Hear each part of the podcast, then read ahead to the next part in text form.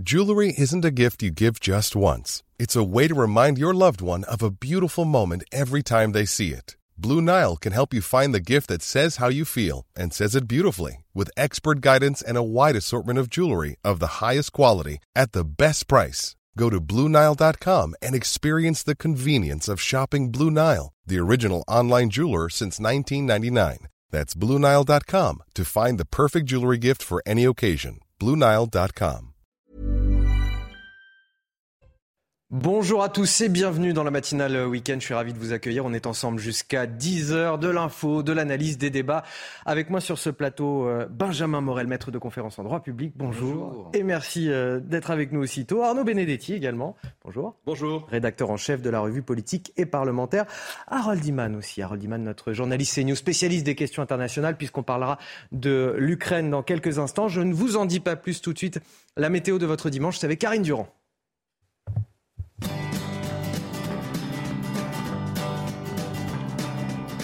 Regardez votre programme avec Picolinos.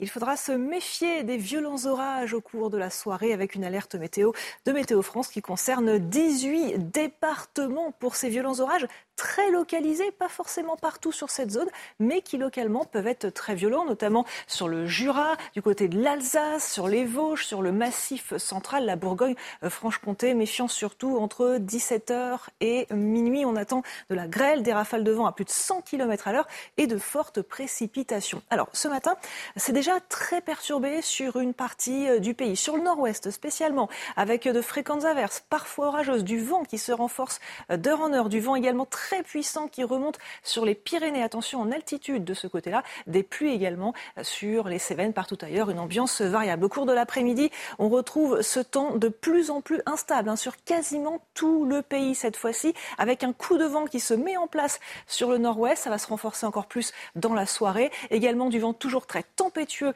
euh, sur les Pyrénées. Et puis cette dégradation qui se met en place entre le massif central et la région Grand Est avec les premiers orages vers 14 15 heures. Les températures sont extrêmement douces ce matin. Elles sont même souvent supérieures à ce qu'on devrait avoir au cours de l'après-midi, avec déjà 14 sur la région parisienne et 20 degrés pour Bayonne. Au cours de l'après-midi, les valeurs sont très élevées, supérieures aux moyennes absolument partout. Ambiance estivale sur le sud, avec jusqu'à 27 pour Toulouse, 30 du côté d'Ajaccio et 22 pour Paris.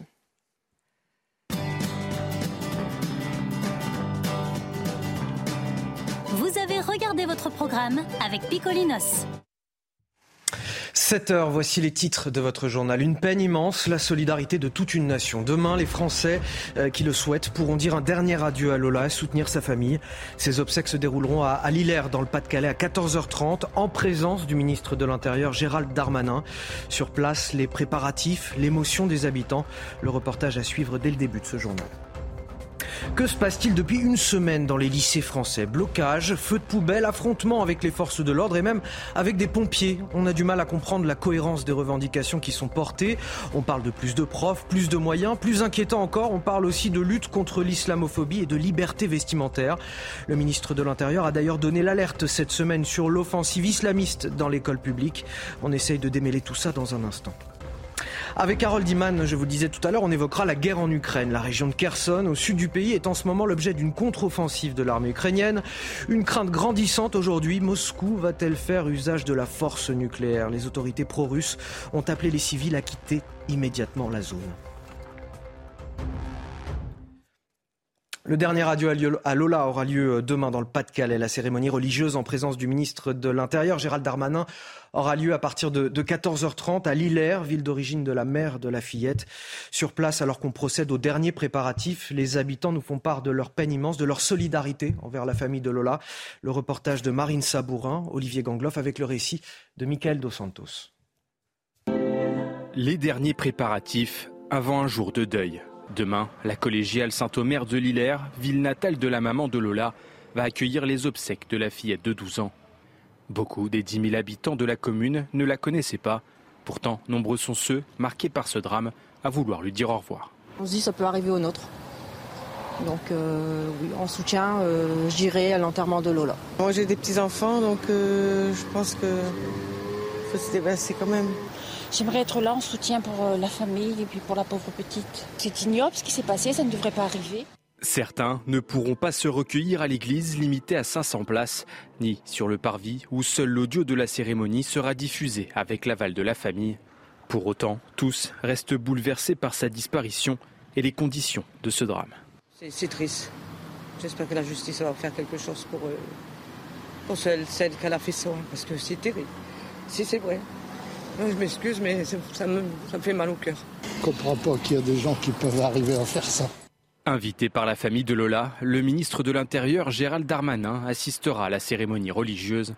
L'inhumation se fera, elle, dans la plus stricte intimité. Dans l'actualité également, cette question que je voulais vous poser autour de la table. Que se passe-t-il en ce moment dans les lycées français? Après les débordements au, lycée euh, Joliot-Curie de Nanterre, la contestation s'est élargie à de nombreux établissements à travers euh, le pays. À la faveur de la grève lancée par les syndicats, il y a eu des blocages, des incidents avec les forces de l'ordre et même avec des pompiers. Euh, c'est ce qui s'est passé à Tours. Six pompiers agressés, quatre blessés en marge d'une manifestation, alors même qu'ils venaient éteindre un feu de poubelle et porter secours à un jeune homme. Le récit signé Kinson et on en discute juste après sur ce plateau. Sur ces images amateurs, on y voit des pompiers pris à partie lors d'une manifestation lycéenne à Tours. Alors que six pompiers ont dû porter secours à un jeune homme, quatre d'entre eux ont été agressés physiquement. Gérald Darmanin, le ministre de l'Intérieur, leur apporte son soutien et annonce trois interpellations dans cette affaire. L'un de leurs représentants syndicaux dénoncent des agressions insupportables. Ils ont voulu aller protéger ce jeune homme qui était agressé et ils ont été pris à partie eux aussi par, euh, par ces individus cagoulés. Euh, et donc sur l'équipage, quatre de nos collègues ont été légèrement blessés certes, mais on en a quand même un qui s'est retrouvé euh, au sol et qui a reçu des, des coups de pied alors qu'il était atterré. Les casseurs ont été identifiés près du lycée Balzac où des scènes de vandalisme ont été signalées à l'extérieur de l'établissement. Ces derniers jours, un déchaînement de violence sur les forces de l'ordre, alors que des lycéens ont multiplié les blocus et les manifestations cette semaine, en soutien au mouvement de grève lancé ce mardi. Comme ici à Nanterre, ou encore à Châtenay-Malabry, où le pire a été évité de justesse. Des lycéens ont mis le feu à une poubelle située à proximité d'une conduite de gaz qui aurait pu faire exploser un hôtel. Les sapeurs-pompiers sont arrivés à temps. Un contexte social de plus en plus tendu. Depuis le début de la semaine, une dizaine de jeunes ont été interpellés. Voilà, est-ce qu'on a du mal à comprendre dans tout cela? Ce sont les, revendications de ces euh, lycéens. On entend un petit peu de tout, le manque de profs, le manque de moyens, la lutte contre l'islamophobie, disent-ils, et la liberté vestimentaire. Oui, c'est un gros gloubi-boulga. Après, ça, c'est pas nouveau. Je dirais qu'il y a quatre phénomènes. Il y a un phénomène, je dirais, révolte lycéenne, qui peut être plus ou moins justifié sur certains aspects. Vous savez, moi, je passais mon bac l'année du CPE. Et je continue à penser que le CPE était une mauvaise idée. Les revendications qui étaient portées par les différents mouvements dans chaque lycée étaient parfois extrêmement décousues et allaient de la fin de la guerre en Afghanistan jusque euh, la révolution permanente. Donc, entre guillemets, ça, c'est très, très classique. Ensuite, il y a plusieurs phénomènes qui se greffent à ça. D'abord, un phénomène d'entrisme de certaines bandes dans certains lycées qui parfois ont euh, certains de leurs membres déjà dans le lycée en question et qui viennent surinvestir ensuite ces lycées, ce qui crée et ce qui permet de déchaîner et d'organiser la violence un peu en mode black bloc dans une manif. Ensuite, il y a un phénomène de transformation quand même de l'idéologie de la jeunesse. Vous avez évidemment un islamisme ou en tout cas un rapport à l'islam qui est assez contestable dans une partie de la population. C'est peut-être le côté le plus inquiétant, en tout cas, de ces manifestations. Peut-être pas, parce qu'en réalité, là, on a affaire à malgré tout des groupuscules à un certain nombre d'individus qui sont quand même relativement limités. Le problème, c'est la solidarité qui se crée. Et là, j'en viens au quatrième point, c'est qu'aujourd'hui, quand vous prenez les enquêtes d'opinion, prenez une enquête il y a deux ans pour Marianne, vous voyez que l'idéologie woke, l'idéologie, je dirais, qui euh, vise à considérer que l'islamophobie est un problème parce que, eh bien, on ne peut pas s'attaquer à une religion, que la religion est, est incritiquable, qu'elle fait partie d'une opinion personnelle qui ne peut pas être mise en cause en elle-même, eh bien, cette idéologie-là, elle est fondamentalement ancrée chez les 18-25 ans, elle est fondamentalement donc, donc en ancrée fait, on a un chez les religieux qui est soutenu par le wokisme de gauche dans en grande partie. Euh, et donc, du coup, vous avez, vous avez une violence, vous avez une minorité qui est active, et vous avez une solidarité globale dans les lycées. Ça fait ça. Cette euh, lutte contre l'islamophobie et pour la liberté vestimentaire qui est, défendue en tout cas par euh, certains dans les écoles. Est-ce qu'elle vous inquiète?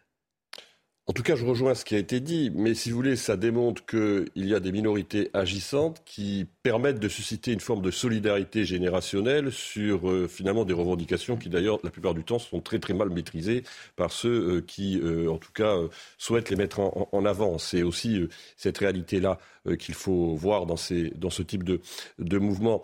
Ce qui est inquiétant en effet, c'est que finalement d'abord on n'est on on pas capable d'assurer la sécurité dans un certain nombre de lycées ou en tout cas à proximité d'un certain nombre de lycées. Ça c'est une réalité aussi.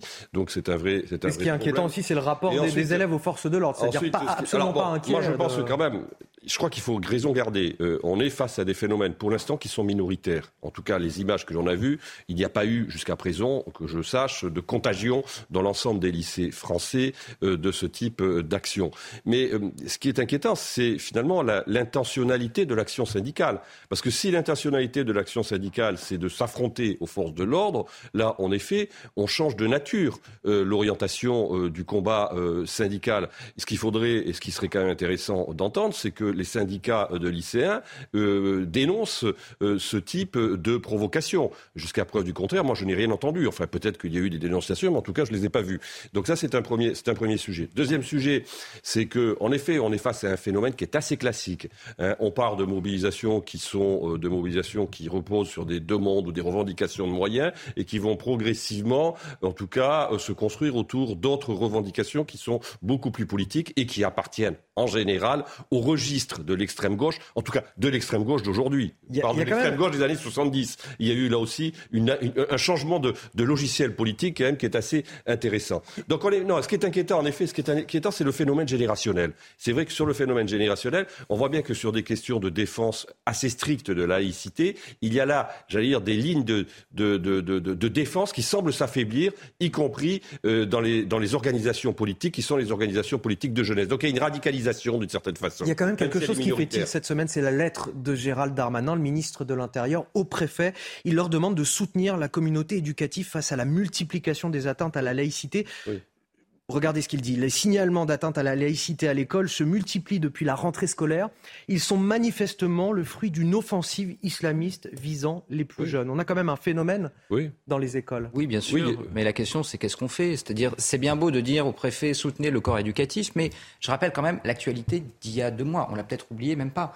Euh, vous avez aujourd'hui plein d'enseignants qui en fait sont des contractuels qu'on a recrutés un peu comme on a pu, qu'on a formés trois jours ou quatre, je ne sais plus, et qu'on a envoyés devant des classes. Ils ont déjà du mal aujourd'hui à enseigner l'écriture et la lecture à des enfants de CP. Si jamais ils se retrouvent face à de, telles situations, qu'est-ce que vous faites? Vous avez Papendaï qui nous dit attention, l'offensive islamiste, elle existe en effet, mais grosso modo, donnons la responsabilité aux professeurs et aux chefs d'établissement de considérer qu'un vêtement est islamiste par voie de destination ou pas, religieux par voie de destination. En faisant ça, bah, vous fragilisez le corps enseignant. Que va faire le préfet? Il va envoyer une lettre de soutien aux enseignants, il va peut-être faire le tournée des lycées s'il est courageux. Fondamentalement, le problème. Concrètement, Gérald Darmanin, et c'est la deuxième citation, dit vous demanderez euh, donc au service de police et de gendarmerie de porter toute l'assistance nécessaire au personnel de la communauté éducative qui ferait l'objet de menaces, voire d'agressions en lien avec l'application stricte du principe de laïcité en milieu scolaire. C'est ça, donc vous allez appeler les policiers le jour où vous allez avoir un enfant qui euh, va porter une tenue religieuse et ensuite vous allez pouvoir gérer votre classe voyez, c'est extrêmement inquiétant. C'est de la pole, propos de la, part du ministre. Ça montre qu'il y a vraiment un, Oui, il y a un problème, mais c'est de la politique. On ne règle pas le problème, c'est de la politique à ce niveau-là. Oui, enfin, il y a une inquiétude au sommet de l'État, il y a une inquiétude dans le monde politique, mais ce phénomène, quand même, n'est pas nouveau, en l'occurrence. C'est que ça fait un certain nombre d'années qu'on voit qu'il y a, en tout cas, des activistes qui sont des activistes religieux et politiques qui visent à mobiliser une partie de la jeunesse pour en faire une arme politique. Et les politiques aujourd'hui découvrent cette réalité. Mais cette réalité, malheureusement, c'est une réalité qui s'est construite sur plusieurs années et qu'on a refusé de voir pour des raisons politiques. Et moi, j'adore les propos de M. Papendiaï, mais M. Papendiaï, il faut qu'il soit un peu moins ambigu aussi sur un certain nombre de ses déclarations. Je crois que la communauté éducative se sentira beaucoup plus, en tout cas, soutenue si elle a un ministre de l'Éducation nationale qui est très clair sur le principe de la laïcité et qui ne va pas aux États-Unis, en tout cas, venir mettre en doute les principes de la laïcité en France. Donc à un moment donné, on ne peut pas avoir de discours. C'est d'ailleurs le ministre de l'Intérieur qui s'empare davantage de la question que le ministre de l'Éducation nationale. Aux États-Unis, il ne peut pas avoir un discours en France. C'est totalement impossible et il est aujourd'hui, à mon avis, assez fragilisé pour soutenir des communautés On avance dans l'actualité. Des policiers frappés et caillassés par une foule hostile d'une centaine de personnes. Une attaque impressionnante. Cela s'est passé dans la nuit de vendredi à samedi à, Montreuil, en Seine-Saint-Denis. Des policiers de la BAC, la brigade anticriminalité, qui intervenaient pour interpeller un individu qui réalisait un graffiti. Rapidement, ils ont été la cible de projectiles, euh, des bouteilles de verre, des pierres, de la peinture. Deux policiers ont été euh, blessés. Les forces de l'ordre ont réussi à s'en sortir grâce à l'usage de gaz lacrymogène pour disperser la foule. Il a fallu s'y reprendre d'ailleurs à deux fois pour qu'ils puissent échapper au lynchage. Voilà pour les faits. Et maintenant, les réactions sur euh, ce plateau. On a encore le sentiment de territoire auquel la République n'a plus accès. On fait comprendre à ces policiers qu'ils n'ont pas à faire leur boulot ici sur ce terrain, que c'est un territoire acquis à une certaine délinquance finalement. Oui, c'est ça. Enfin, la délinquance, elle est multifactorielle, mais notamment la délinquance qui est liée au trafic de drogue, la délinquance qui est liée à une criminalité organisée et bien construite, vise à bâtir et défendre des territoires. C'est-à-dire que dans ce cadre-là, on n'est pas dans une absence de loi, on n'est pas dans une absence d'ordre on est en fait dans une paralégalité. Vous avez la loi de la bande, vous avez la loi du gang qui euh, ne supporte pas eh bien, de contre-autorité. Et la police, qui ne peut intervenir que de manière sectorielle, qui ne peut intervenir que de manière ponctuelle, eh bien, est vue comme une forme de contre-autorité qui, par définition, pour ces bandes-là doivent être combattues. Ce n'est pas quelque chose de si nouveau. Hein. Si vous regardez comment se développe la mafia dans le sud de l'Italie au XIXe siècle, vous avez une absence d'État. Cette absence d'État, parce que l'Italie vient d'être unifiée, le Nord n'a pas les moyens d'administrer le Sud, eh bien, il implique la création de bandes qui vont instaurer leur propre ordre. Dès le moment où l'État va vouloir y mettre les pieds, ça va devenir beaucoup plus compliqué d'où ensuite les incidents qu'on a pu connaître et les meurtres de masse qu'on a pu connaître à la fin du XXe siècle. Là, en l'occurrence, on a en effet le terme reconquête républicaine est profondément triste, mais malgré tout, il décrit une réalité. Arnaud Benedetti, on a le sentiment que ces jeunes n'ont plus peur de s'attaquer aux forces de l'ordre. Ah ben clairement, non seulement ils ont plus peur, mais aussi ils, ont, ils en tirent une forme de titre de gloire euh, dans, j'allais dire, leur propre écosystème. S'attaquer aux forces de l'ordre, c'est quasiment d'aujourd'hui devenu une forme de légion d'honneur. Euh, c'est un palmarès qu'on affiche. Oui, d'une certaine façon. Mais moi, je rejoins ce qui a été dit. Si vous voulez, le phénomène de bande, c'est pas quelque chose de fondamentalement nouveau. Mais comparativement à, la situation italienne que, dont parle Benjamin euh, au, au, 19e siècle ou même au début du 20e siècle, et même on a connu ça dans d'autres dans d'autres territoires, euh, c'est que la France est un État qui était un État centralisé. C'est un État où on affirmait l'autorité euh, finalement de l'État partout sur tous les territoires et c'était quand même globalement intériorisé par les citoyens. Alors il y a toujours eu des faits de délinquance, c'est pas quelque chose de nouveau et que l'on découvre aujourd'hui. Mais là, ce que l'on voit, c'est qu'il y a une multiplication, si vous voulez, de ce phénomène. La tâche, d'une certaine manière, des territoires, en tout cas des zones qui aujourd'hui semblent s'affranchir de l'autorité euh, républicaine, eh bien, elle tend à se multiplier sur l'ensemble du territoire et c'est ce qui aujourd'hui, en effet, est inquiétant. Il est 7h15 sur CNews. À 7h15, on est rejoint par Elisa Lukavski. Bonjour Elisa pour le rappel de l'actualité. Déplacement d'Emmanuel Macron euh, à Rome cet après-midi. Le président français qui se rend à 16h hein, dans la capitale italienne ainsi qu'au Vatican. Et ce, euh, jusqu'à demain. Il va prononcer un discours sur la paix hein, sur fond de conflit en Ukraine sans exclure d'être le premier dirigeant étranger à rencontrer la nouvelle première ministre italienne, euh, Giorgia Meloni. Il s'entretiendra en audience privée avec le pape François demain matin. 18 départements euh, en vigilance orange orage. L'Est est principalement euh, concerné. Du massif central au Jura, à l'Alsace et à la Lorraine, des orages mobiles et potentiellement violents pourraient éclater dès cet après-midi avec des risques de violentes rafales, de fortes pluies et de grêle. La vigilance commencera en début d'après-midi et se prolongera jusqu'à ce soir minuit. La suite de la douzième journée de Ligue 1 avec la victoire euh, sur le fil hein, de Lyon sur la pelouse de Montpellier. Premier succès des Lyonnais avec leur nouveau coach Laurent Blanc. Également la première victoire de l'OL en six matchs. Après l'ouverture du score, Doucem Aouar, Wai égalise pour Montpellier. C'est Alexandre Lacazette hein, qui délivre les siens en toute fin de match à la 90e minute. Une victoire de 1. Lyon fait son entrée dans le top 10 et prend la huitième place du classement.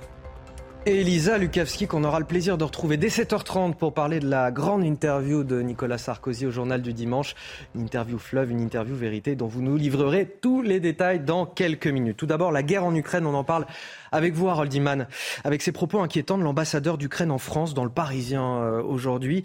Euh, on ne peut pas exclure la possibilité d'une frappe nucléaire sur Kherson. Bon, vous allez me dire, c'est l'ambassadeur d'Ukraine en France, il alerte On peut, le comprendre. Hier, on parlait euh, de la crainte d'une attaque d'un barrage en amont de, de, Kherson qui pourrait générer des inondations. Là, on parle quand même de bombes nucléaires. Une inquiétude qui est aussi corroborée par les autorités pro-russes qui appellent les civils à quitter Kherson immédiatement. Alors, est-ce qu'on doit s'inquiéter d'une attaque euh, nucléaire de Moscou euh, sur Kherson? Je dirais qu'il faut s'inquiéter d'un usage de phénomènes catastrophiques dans la guerre si vous détruisez un barrage euh, hydroélectrique, vous n'êtes pas très très loin d'une toute petite bombe euh, nucléaire, mais sans la radioactivité, heureusement. Donc l'hypothèse d'une euh, évacuation russe de Kherson, la ville en bas à gauche qui sera fort probablement prise par l'armée ukrainienne dans les prochains jours, eh bien, pour le, le, enfin, l'idée, ça serait un piège pour l'armée ukrainienne.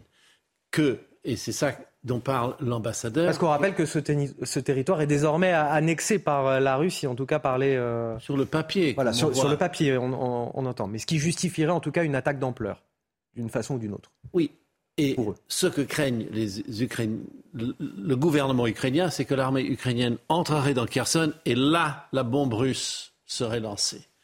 Bon, euh, qui aurait des effets euh, catastrophiques sur l'eau, sur Odessa, sur tout ce qui est autour, et même sur la Crimée. Il, pourrait y avoir euh, la radioactivité, le nuage pourrait se transporter jusqu'à Sébastopol. Donc, en, fait, c'est se faire du mal à soi-même. Et l'autre hypothèse que chacun craint, et particulièrement les Ukrainiens, c'est que la Russie frappe le, barrage hydroélectrique de Nova Kakhovka, que vous voyez qui est en amont sur le Dniepr par rapport à Kherson, qui inonderait euh, Kherson. Et aujourd'hui, le commandement russe a avancé l'idée que c'est les Ukrainiens qui bombarderaient. Et qui mineraient même, ce barrage pour, euh, pour faire passer cela euh, pour une, une, attaque russe. Donc on comprend qu'il y a de la rhétorique là-dedans.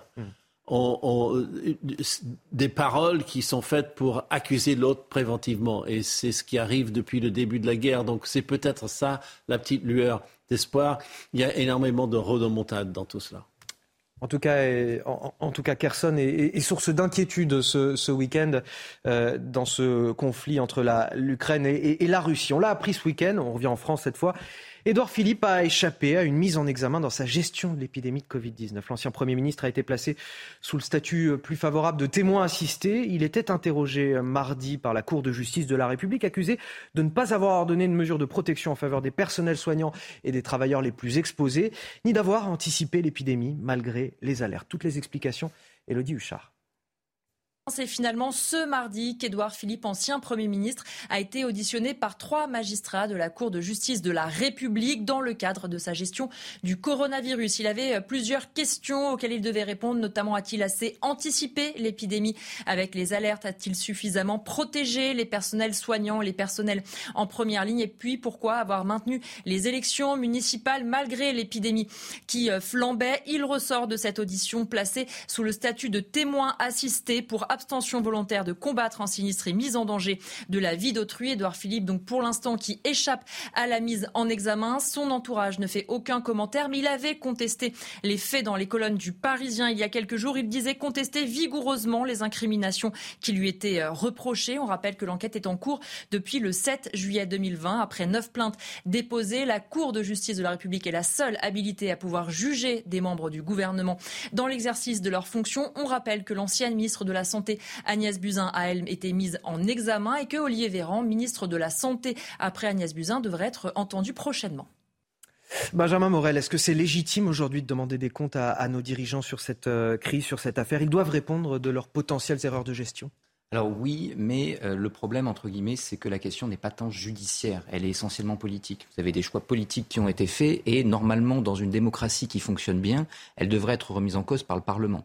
À l'époque, si on avait eu un Parlement qui avait eu la possibilité de faire son travail, on aurait réellement pu avoir une mise en jeu politique de la responsabilité des gouvernants. À défaut de ne pas avoir un Parlement jusqu'à présent qui ait assez de latitude, eh bien on attend de la justice que malgré tout, elle solde les comptes. La justice n'est pas vraiment là pour ça, et comme elle n'est pas vraiment là pour ça, eh bien on ne peut pas en attendre beaucoup plus que ce que l'on voit. Mais si jamais Olivier Véran est mis en examen, c'est quand même une grande difficulté pour l'exécutif, parce que Olivier Véran, ministre de la Santé, encore ministre en plus. Donc par définition, potentiellement sur un siège éjectable si ça devait être fait, eh bien ça veut dire deux choses pour le chef de l'État. Se passer d'Olivier Véran, c'est remettre en cause la politique qui a été menée, considérer que cette politique a été mauvaise, symboliquement, politiquement, ça serait extrêmement compliqué pour l'exécutif. Allez messieurs, vous restez avec moi, on va marquer une courte pause. Dans un instant, on va revenir, euh, je vous en parlais déjà tout à l'heure, cette interview Nicolas Sarkozy au, JDD qui assume son soutien à Emmanuel Macron lors de la présidentielle, même s'il est encore loin d'être satisfait. Euh, il nous dit tout sans détour. Il nous parle d'ailleurs aussi de, euh, son parti, les Républicains, et de l'utilisation du 49.3 par le gouvernement. Bref, on y revient en détail dans quelques minutes avec Elisa Lukavski. Bonjour à tous, à tous ceux qui nous rejoignent. Bienvenue dans votre matinale week-end. On est ensemble jusqu'à 10h. J'ai toujours à mes côtés Benjamin Morel, maître de conférence en droit public, Arnaud Benedetti, rédacteur en chef de la revue politique et parlementaire. Les titres de votre journal de 7 h S'il assume de 7h30, pardon, s'il assume son soutien à Emmanuel Macron lors de la présidentielle, il est encore loin d'être satisfait. Il le dit tout haut et sans détour. Nicolas Sarkozy donne une longue interview ce matin au journal du dimanche. L'ancien président aimerait voir le chef de l'État franchir le Rubicon de la droite de façon plus franche, qu'il prenne le parti de l'autorité, de la fermeté, un ressenti majoritaire chez les Français selon lui.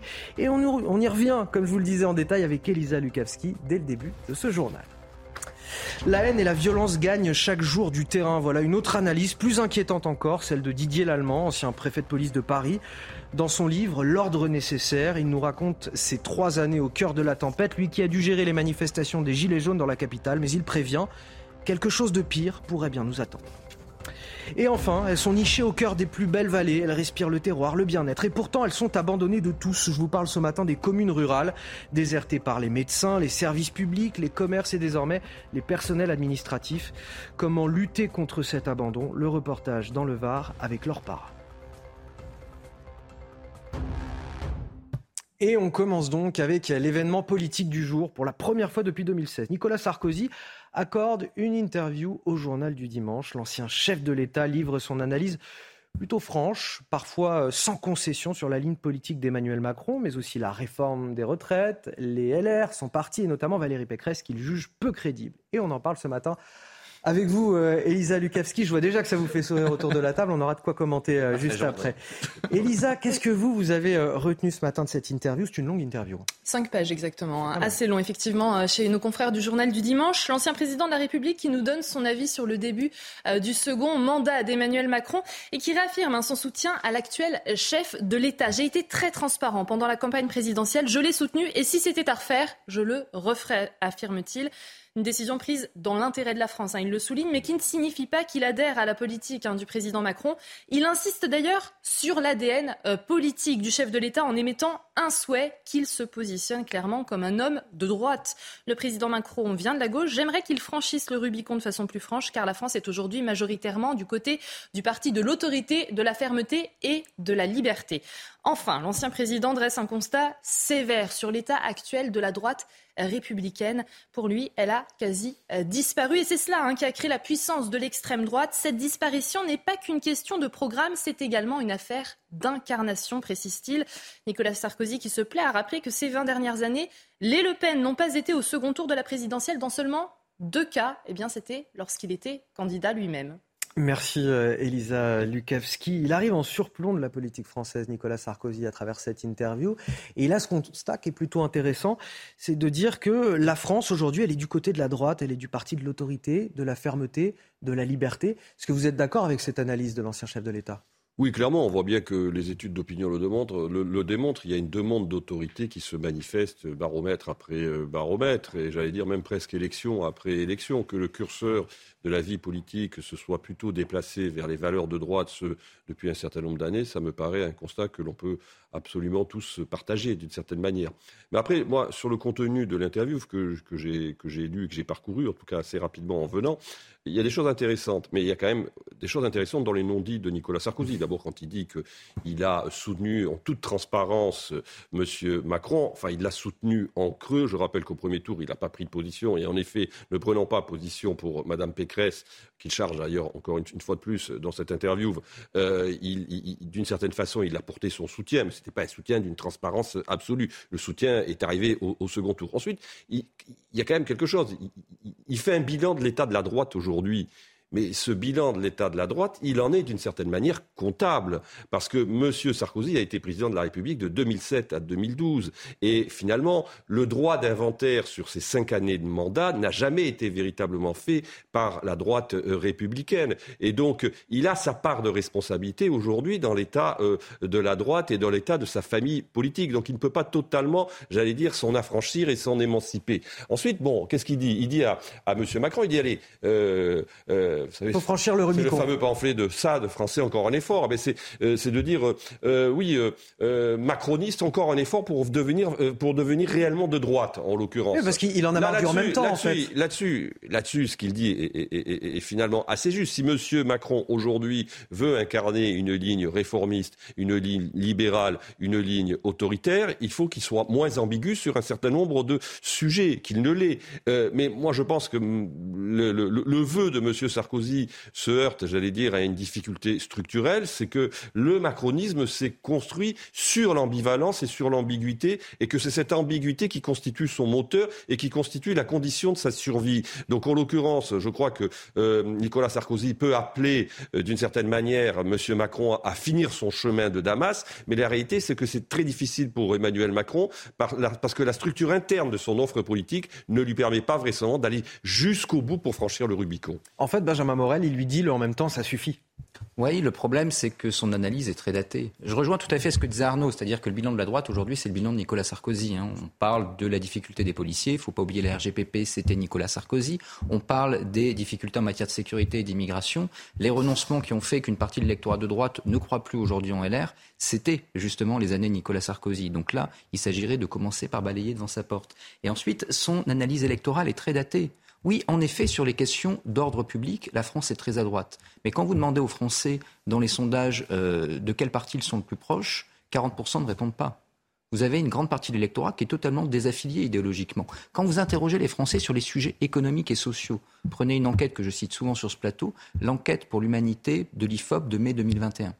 Vous avez taxation des dividendes, etc., etc. Il y a un sondage très intéressant pour le JDD qui est paru il y a deux jours sur l'indexation des salaires sur l'inflation la plupart des Français sont d'accord. Il n'y a pas plus anti-droite d'un point de vue économique que cette mesure. Donc on a une opinion qui, sur les sujets économiques, est à gauche, voire très à gauche. Sur les sujets régaliens, à droite et très à droite. Les, ressorts du succès de Le Pen, c'est ça. C'est d'abord ça. Et donc si vous arrivez avec un logiciel de droite, libéral, bon teint, classique, orléaniste, vous faites 10%. Si Emmanuel Macron part avec ça, il fait 10%. Il a besoin du soutien de l'électorat de centre-gauche, qui peut être d'accord sur l'économie avec cette partie de l'électorat et qui, sur l'ordre public, a besoin qu'on lui tienne un discours plus ambigu. L'offre électorale d'Emmanuel Macron, elle correspond à une époque. C'est ce qui lui a permis d'arriver au pouvoir. Aujourd'hui, l'offre politique portée par Nicolas Sarkozy, elle est en effet historiquement pertinente à un moment, mais aujourd'hui, reproduite à l'identique, bah, ça fait le score de Pécresse. Allez, autre analyse qui nous est livrée cette fois par l'ancien préfet de police de Paris, euh, Didier Lallemand, qui a été au cœur de la tempête des Gilets jaunes dans la capitale. La haine et la violence gagnent chaque jour du terrain. Ce sont ses propos dans son livre L'ordre nécessaire. Il nous raconte toutes ces trois années passées à la tête de la préfecture de police. Il assume tout. Il nous décrit aussi une société quelque part en forme de cocotte minute. C'est fascinant et très inquiétant à la fois. On vous dévoile ce matin les meilleurs extraits avec Michael Dos Santos.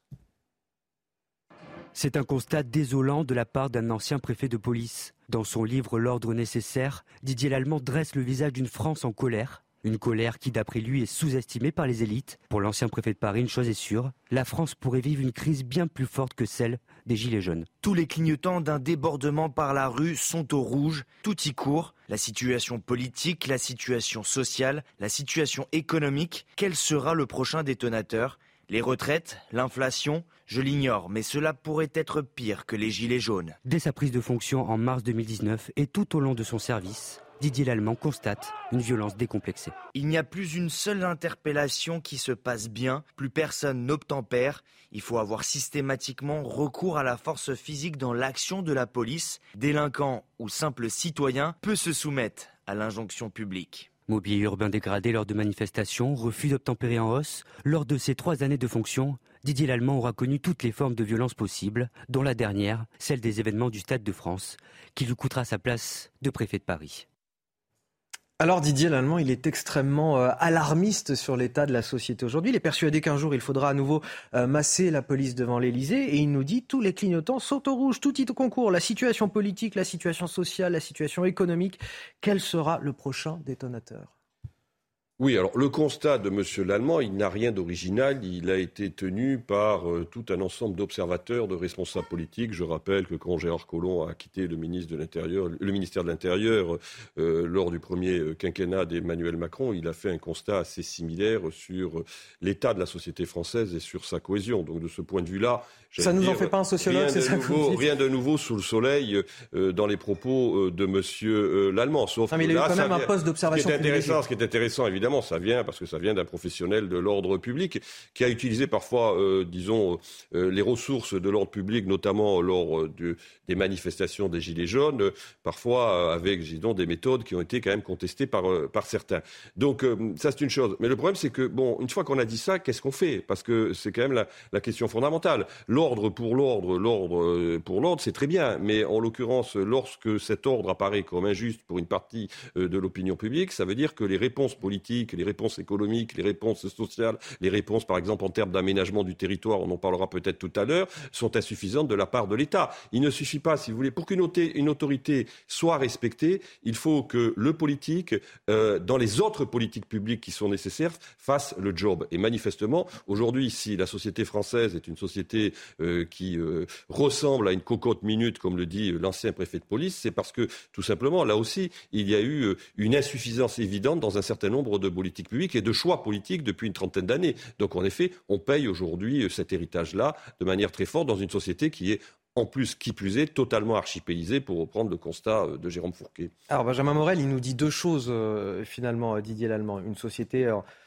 comme une cocotte minute aujourd'hui, prête à, éclater à chaque moment, et, de par la contestation sociale notamment, et puis une violence qui est devenue systématique dans absolument tous les domaines, sur la voie publique, dans la contestation sociale, dans la cellule familiale, dans les réseaux de délinquance également, on voit que la délinquance elle-même, les trafics sont aussi, se font de manière plus violente. Oui, vous avez une violence qui évidemment est beaucoup plus. Alors, elle est à la fois beaucoup plus importante et elle est beaucoup plus diffusée. C'est-à-dire que la euh, capacité des réseaux sociaux à multiplier cette violence en tweet, en retweet, etc., fait que qui plus est, il y a une forme d'émulation dans la violence et une visibilité qui, dès lors qu'elle euh, apparaît à tous, eh bien, donne le sentiment que la violence devient quelque chose de normal et que donc l'utiliser n'est plus forcément un problème.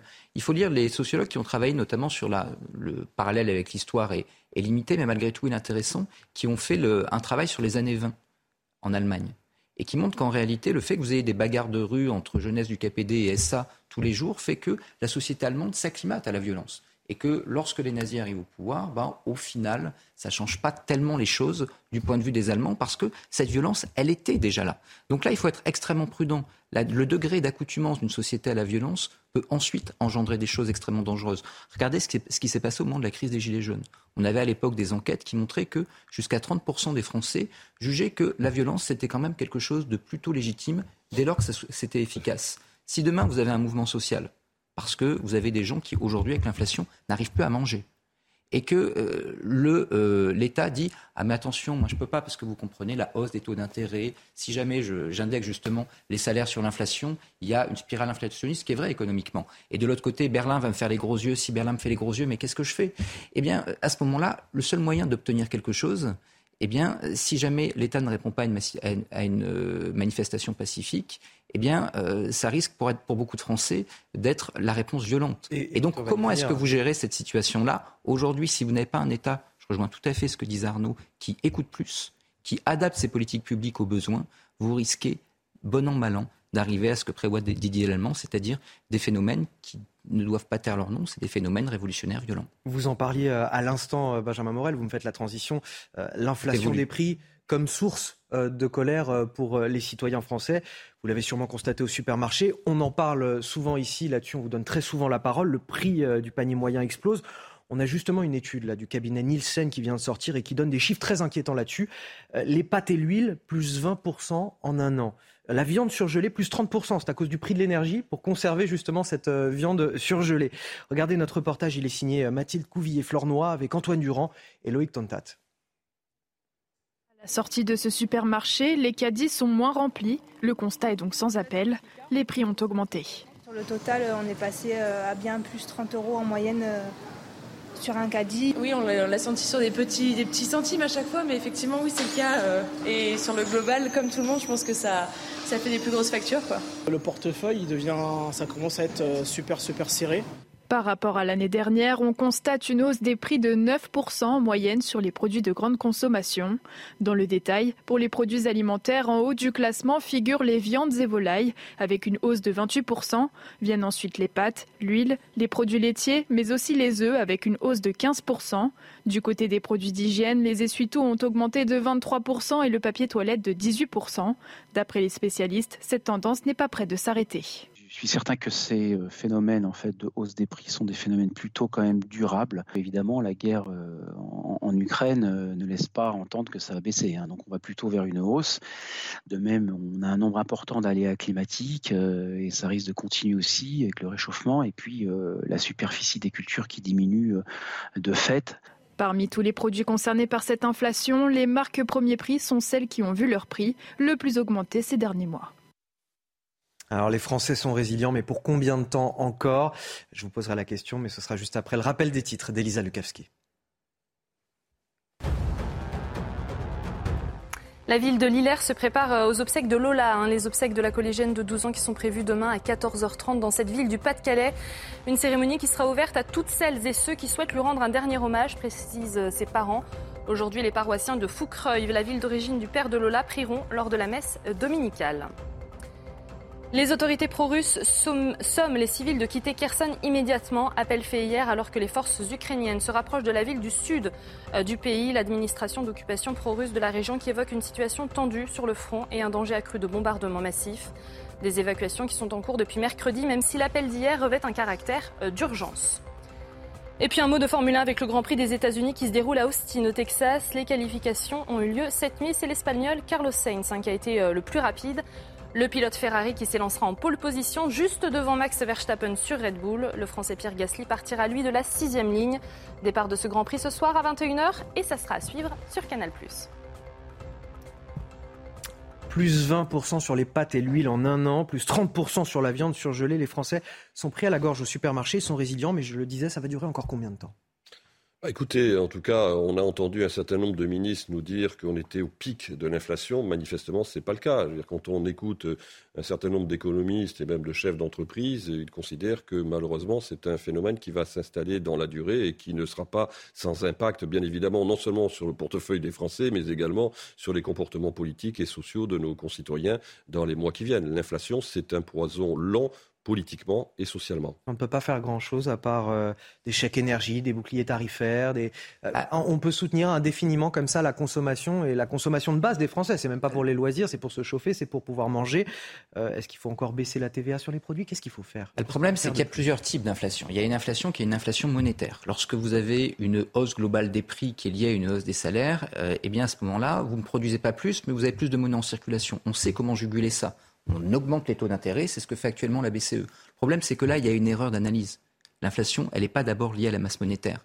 Elle est liée aujourd'hui à la hausse des prix de l'énergie. Hmm. Donc vous avez en réalité un blocage que on euh, aggrave encore plus parce que du coup, comme on augmente les taux d'intérêt et que vous avez des États qui ont de plus en plus de mal à s'endetter pour soutenir la consommation, vous créez de la crise à la crise. Donc ça, c'est pour l'analyse économique, je dirais à moyen terme. Après, cette inflation, elle est liée. Le problème, c'est pas tant l'inflation, le problème, c'est le reste à vivre. Et ce reste à vivre, il est grignoté depuis des années. Le traitement des fonctionnaires ont stagné, par exemple, depuis Sarkozy. Il y a eu une désindexation euh, du point d'indice. Donc tous ces sujets font qu'aujourd'hui, vous avez un reste à vivre qui baisse. Ce reste à vivre, comment est-ce qu'on pourrait l'augmenter? Il y a trois pôles. D'abord, il faut réindustrialiser le pays. Des emplois industriels, c'est plus de valeur ajoutée, ça se diffuse dans l'économie. On y a renoncé depuis les années 2000. Aujourd'hui, on s'y remet, ça va être compliqué. Ensuite, faire baisser les prix de l'énergie. Là aussi, errance en matière de politique énergétique. Depuis le mandat de François Hollande, aujourd'hui, on voit qu'on ça va mettre du temps à être corrigé. Et le troisième élément, c'est le logement. 40% en moyenne du budget des Français. Et là aussi, on a été de renoncement en renoncement. Si vous ne répartissez pas mieux le patrimoine immobilier, si vous ne construisez pas plus de logements, eh ben, cette situation-là va s'aggraver. Et on revient sur le constat de tout à l'heure. Ensuite, comment est-ce que ça se passe dans la rue? À voir. Allez, pour finir, on va parler des zones rurales désertées par euh, les médecins, désertées par les services publics, désertées par les commerces. Et puis maintenant, encore une embûche, euh, désertée par euh, leurs employés administratifs. Dans les mairies de ces petites communes, on a besoin de secrétaires, on a besoin de directeurs de services. Seulement voilà, on peine à recruter, on peine aussi à remplacer en cas d'arrêt maladie. Regardez ce reportage très révélateur de la situation. Ça se passe dans le Var et c'est signé leur para. Nichée dans le Haut-Var, la commune de Gina Servi, 2000 habitants, trois employés pour les servir en mairie et ce matin-là à l'accueil, la secrétaire générale. Qui est aujourd'hui à l'accueil, puisque euh, l'agent qui est d'habitude à l'accueil est en maladie aujourd'hui, justement. Et donc c'est Karine qui a lâché son poste de travail pour venir faire l'accueil ce matin. Présente pour recevoir de 10 à 12 administrés dans la journée. Avec des demandes tout à fait euh, euh, différentes et ça peut toucher l'état civil, ça peut toucher l'urbanisme, euh, des problèmes de voisinage. Une polyvalence difficile à remplacer. J'utilise beaucoup de logiciels qui sont très spécialisés, donc euh, c'est pas évident de trouver quelqu'un à côté pour remplacer une, secrétaire qui tombe en maladie, parce qu'en en fait elle ne sera pas formée sur ce logiciel-là. À quelques dizaines de kilomètres, le village de Cotignac. Ici, le maire cherche une directrice générale des services et depuis l'annonce, il y a peu de candidats. Comme euh, les communautés d'agglos et de communes sont en pointe, ben, les fonctionnaires préfèrent aller dans ces entités plus importantes. Mais je vous dis souvent, les gens calculent d'aller dans des centres plus conséquents pour des problèmes liés à la famille, aux enfants, etc. C'est un peu ça hein, le, problème. C'est un peu comme les médecins. Hein. Les médecins, le maire en parle parce qu'il sait que dans deux ans, ceux de sa commune partiront à la retraite et comme sa directrice, ils seront difficiles à remplacer. C'est dommage, Arnaud Benedetti. Elles sont magnifiques, ces communes. On vient de voir les images de leurs paras et elles sont en fait, il y a rapidement, il y a deux sujets. Le premier sujet, c'est que finalement, c'est le cercle vicieux. Vous n'avez pas d'infrastructure, donc vous ne trouvez pas le personnel administratif pour venir dans votre commune. Ça, c'est un premier point. Deuxième point, ce qu'a dit le maire est assez juste. C'est qu'aujourd'hui, vous avez euh, des, établissements publics de coopération euh, euh, intercommunaux qui sont les communautés d'agglo ou les communautés de communes qui sont beaucoup plus attractives à la fois en termes de carrière et aussi en termes d'intérêt pour l'activité que euh, finalement ce que l'on fait dans les petites communes rurales. Donc là, en effet, il y a un vrai sujet pour euh, les décideurs publics, parce que de toute façon, ce dont on a besoin dans ce pays, c'est un réaménagement du territoire. Et c'est le problème, c'est qu'on a, on a oublié la notion d'aménagement du territoire qui était au cœur des politiques publiques euh, des années 60 et 70. Et pour finir le sport, Lance-Marseille. Marseille-Lance, c'est mieux dans ce sens. Regardez CNews Chronique Sport avec Colissimo Facilité, la solution d'affranchissement en ligne dédiée aux professionnels pour simplifier les envois et suivi de colis. Marseille est donc euh, à l'arrêt en Ligue 1, troisième défaite consécutive après Ajaccio, Paris. Euh, c'est face à Lens que l'OM s'est incliné ce samedi soir. Ça a démarré par l'accolade entre Jonathan Klaus et ses anciens partenaires. Et c'est lui d'ailleurs qui se procure la plus grosse occasion euh, marseillaise. Sa reprise des fleurs le poteau. Marseille ne concrétise pas et lance à de la réussite. Frappe de Pereira d'Acosta contrée par Balerdi. Ça finit sous la barre 1-0. C'est donc le deuxième succès des Lensois à l'extérieur. La baisse de régime des Marseillais en championnat est confirmée. C'était CNews Chronique Sport avec Colissimo Facilité, la solution d'affranchissement en ligne dédiée aux professionnels pour simplifier les envois et suivi de colis. Allez, cette première partie de la matinale s'achève. Merci à Arnaud Benedetti et à Benjamin Morel d'y avoir euh, participé. Restez avec nous. Dans un instant, nous serons avec Nassima Djebli, chef d'escadron, porte-parole de la gendarmerie nationale, pour parler de la dernière campagne de recrutement de la gendarmerie. À tout de suite. Attention aux violents orages à l'est cet après-midi et ce soir, surtout entre 17h et 23h. Des orages très localisés, mais qui peuvent être localement euh, violents du côté euh, du Jura, la Bourgogne-Franche-Comté, des Vosges, mais aussi du Massif central, la Haute-Loire, l'Ain par exemple. Des orages qui peuvent produire de fortes rafales de vent, plus de 100 km à l'heure à leur arrivée, de fortes pluies, parfois de la grêle également. Donc, prudence, 18 départements en alerte orange. Au cours de cette matinée, c'est déjà très chahuté sur une grande partie du pays, sur le nord-ouest notamment, avec des pluies parfois orageuses du côté de la Bretagne, de la Normandie, du vent violent qui remonte sur les Pyrénées également, et des pluies sur les Cévennes, partout ailleurs, une ambiance variable. Au cours de l'après-midi, à nouveau un temps très instable, de plus en plus instable, avec le vent qui se renforce sur le nord-ouest, un véritable coup de vent se met en place. Le vent se renforce aussi sur les Pyrénées, plus de 100 km à l'heure, et attention à ces orages qui commencent à éclater sur l'est à partir de 14-15 heures. Les températures sont très douces ce matin, des températures supérieures aux moyennes partout, 14 sur Paris, 20 du côté de Bayonne et au cours de l'après-midi, un ressenti encore estival sur le sud avec jusqu'à 27 pour Toulouse et plus de 30 degrés pour la Corse.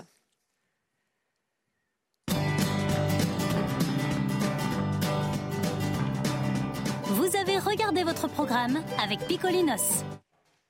8 heures sur CNews. Bon réveil à tous. Bienvenue dans votre matinale week-end. On est ensemble jusqu'à 10 heures.